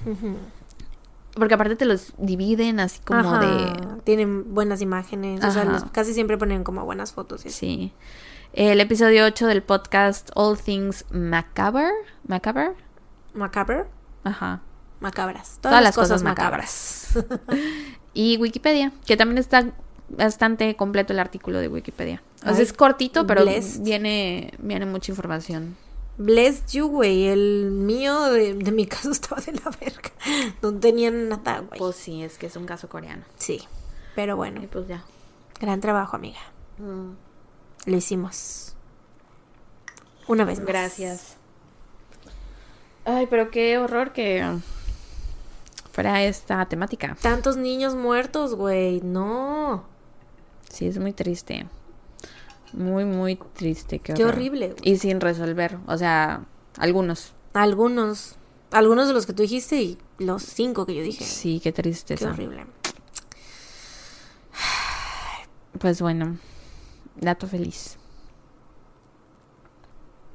Mm, ah, claro que sí. Yo sí de yo pensando, güey, pega en el escritorio. Mi primer concierto en línea pagado por mí, güey. O sea, es que creo que cuando fueron los conciertos de los Betos en línea y todo eso, yo no gastaba en esas cosas, güey. ¿Te acuerdas que yo no compraba álbums? Era como de que solo me limitaba a comprar cosas de BT21 y una que otra cosilla y así, pero no coleccionaba PCs, no compraba álbumes, no... Y ahora, pues ya me tocó más con los Stray Kids que con los BTS, porque pues los BTS ya se fueron de hiatus y así, entonces pues ya me tocó. Y el viernes en la madrugada... No, fue... el sábado en la madrugada. Bueno, sábado, viernes para sábado, el sábado en la madrugada Em, hicieron un concierto en línea. Los esquites eh, transmitieron el concierto de en Osaka, creo es en Japón. Osaka. Eh, sí, lo transmitieron, entonces pues lo vi, lo vi con mi amiga Tania, nos morimos, güey revivimos y nos morimos otra vez. Estuvo muy, muy, muy padre. Duró como, ah, duró un chingo. Eso sí, ya al final, porque, güey, los conciertos así, pues ya sabes que son en horarios de allá. Entonces empezó a las dos y media de la mañana y terminó hasta las sí, casi a las seis, güey. O sea, duró casi cuatro horas. O sea, neta sí estuvo muy cabrón. Mucho, demasiado, muy, muy largo. Pero, o sea, estuvo súper chido, la neta. Estuvo muy, muy padre. Lo disfrutamos mucho. Eh, y sí, ese es mi dato feliz, güey. Bang Chan. Y sorprendentemente, güey.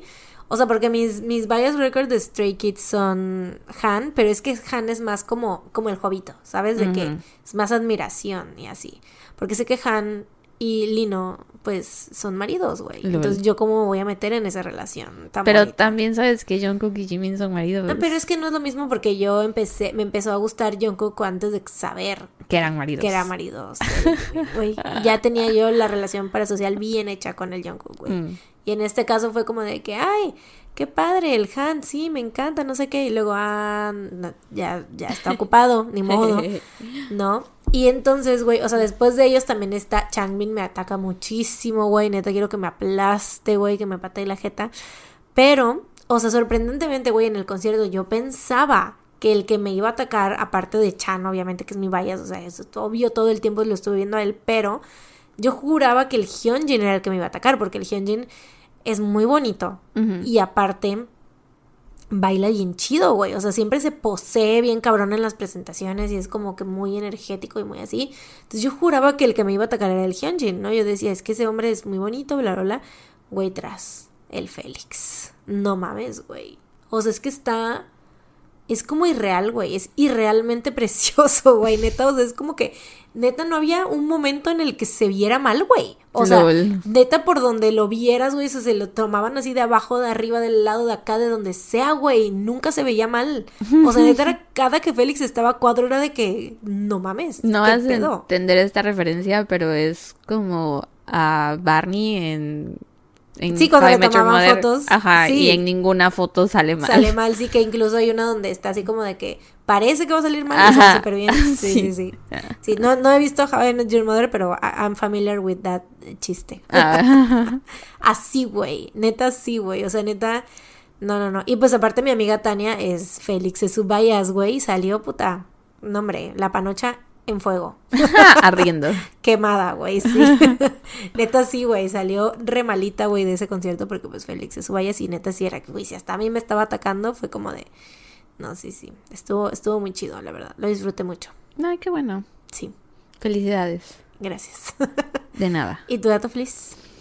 Pues mi dato feliz es que. Maniac Anchor Online en Japón. Así, Así se llama. sí, el concierto, ya. Bueno, mi dato feliz es que ya preordené mis álbumes Mm. para el. Jimeno. Ajá, para Jimin, su nuevo álbum, su primer álbum solito que sale ahorita en marzo, se llama Face. Es la primera compra que hago a través de Weavers. Entonces, o sea, de, de cosas que me manden, ¿no? Porque pues en Weavers es donde se pagan los conciertos, entonces pues esas cosas sí las he pagado, pero nunca he comprado algo que me vayan a mandar directamente de allá. Entonces entré un poco en crisis al momento de, de hacer el pago porque no sabía chistoso, si comprarlo por ahí o comprarlo por Cocodive, que salía más barato, pero es que si lo comprabas por Weavers, entrabas a la rifa de una de las 70 personas que puede tener una videollamada de un minuto con él, eh, o una de las, creo que son 100 pósters o 150, no sé. Firmados. Ajá, firmados por Jimin, que o sea, es una posibilidad así chiquitita, chiquitita, minúscula, pero necesito que todos lo manifiesten, Sí. que piensen, Sara se ganó la rifa De las rifas del Face. Manifestando. No hay, hay que, es que para manifestar hay que ser bien específicos. Sí. ¿Qué Entonces- quieres, la videollamada o el póster? No, no, el no. Se los digo la próxima, en el próximo episodio. Tengo que, que armarlo bien porque tengo que decir qué fecha, tengo que checar qué fecha lo anuncian, entonces tengo que checar y decirles, Sara salió anunciada en la fecha tal que ganó la rifa de bla, bla. Bien específica Entonces, tu tía. sí, es que así tiene que ser para que se manifieste bien, porque si digo, Sara ganó la rifa para la videollamada con Jimin, ¿qué tal que es en 20 años, güey? Que hacen otra videollamada y esa es la que me gano y lo manifesté No, ahorita. no, Entonces, no, así no. Hay que manifestarlo bien. Este, pero bueno, estoy muy emocionada. Son eh, dos versiones de álbum y aparte una versión chiquita que es la de Weavers. Y trae un chorro de photocards, o sea, cada álbum trae tres y aparte una... O sea, son tres que trae cada álbum diferentes, o sea, seis, y aparte son tres aleatorias. Entonces me va a faltar una. Y bueno, de las de Weavers Global, eh, me van a faltar Los las de Japón. POVs, ah, trae POVs, ¿no? Sí, trae POV y trae Early Bird Gift. Mm. Entonces yo voy a tener todo eso. Eh, en el de en el chiquito de Weavers son dos photocards, entonces solo me va a tocar una. Güey, va a ser Y me van a faltar. neta tu cumpleaños, güey. Me van a faltar las de Japón y las de Weavers USA. Entonces, algún tuntuncite gringue que me quiera mandar, que quiera hacer la compra en el Weavers USA y me lo mande, por favor y gracias, para que tenga yo todas las peces. Estuardo, te estamos hablando a ti. Sabemos que Feliz tú estás en cumpleaños, Estuardo Unidos. Mancilla. Feliz a ti cumpleaños. te estamos hablando. no es cierto. No es cierto, güey. No es cierto, No, pero sí estoy bien emocionada, la verdad. No es Ya- cierto, pero sí es cierto. No es cierto, pero sí es cierto. Estoy muy emocionada, ya quiero que salga, pero al mismo tiempo no, porque me gusta mucho como este, esta sensación del, "Ah, ya casi va a salir, ya falta poco, ¿no? Como la anticipación me gusta mucho. Eh, y este viernes creo que ya van a poner Promise en Spotify. Ujú. Ay, no sé, amistades, estoy bien emocionada, la verdad. Muy, muy feliz, Sí. muy emocionada. Te tiene muy bien alimentada el Jimeno. Sí, y pues ya pasado mañana es marzo, que va a ser su mes. Entonces sí, prepárense porque todos mis datos felices van a ser relacionados con Jimmy, Jimmy Face. Jiminy Face. Ay, estoy muy feliz, muy emocionada. Pero bueno, sí, es mi dato feliz. Yo tengo mucha curiosidad de cómo van a ser sus rolas, güey. Ay, I am very curious. Y sé que tú estás nerviosa porque siempre te pone nerviosa. Así que, y si no me gusta, pero siempre te gusta, güey. Siempre. No, he- no ha habido cosa que hayan sacado los vetos que no te haya gustado, güey. O sea, obviamente te va a gustar. Bueno, acuérdate que Yetucom me tardó, Ah, tardé en aclimatarme a Pero Yetucom. es que es las dos. O sea, ya tú y yo sabemos qué pasó con Yetucom, Ujú. güey. O sea.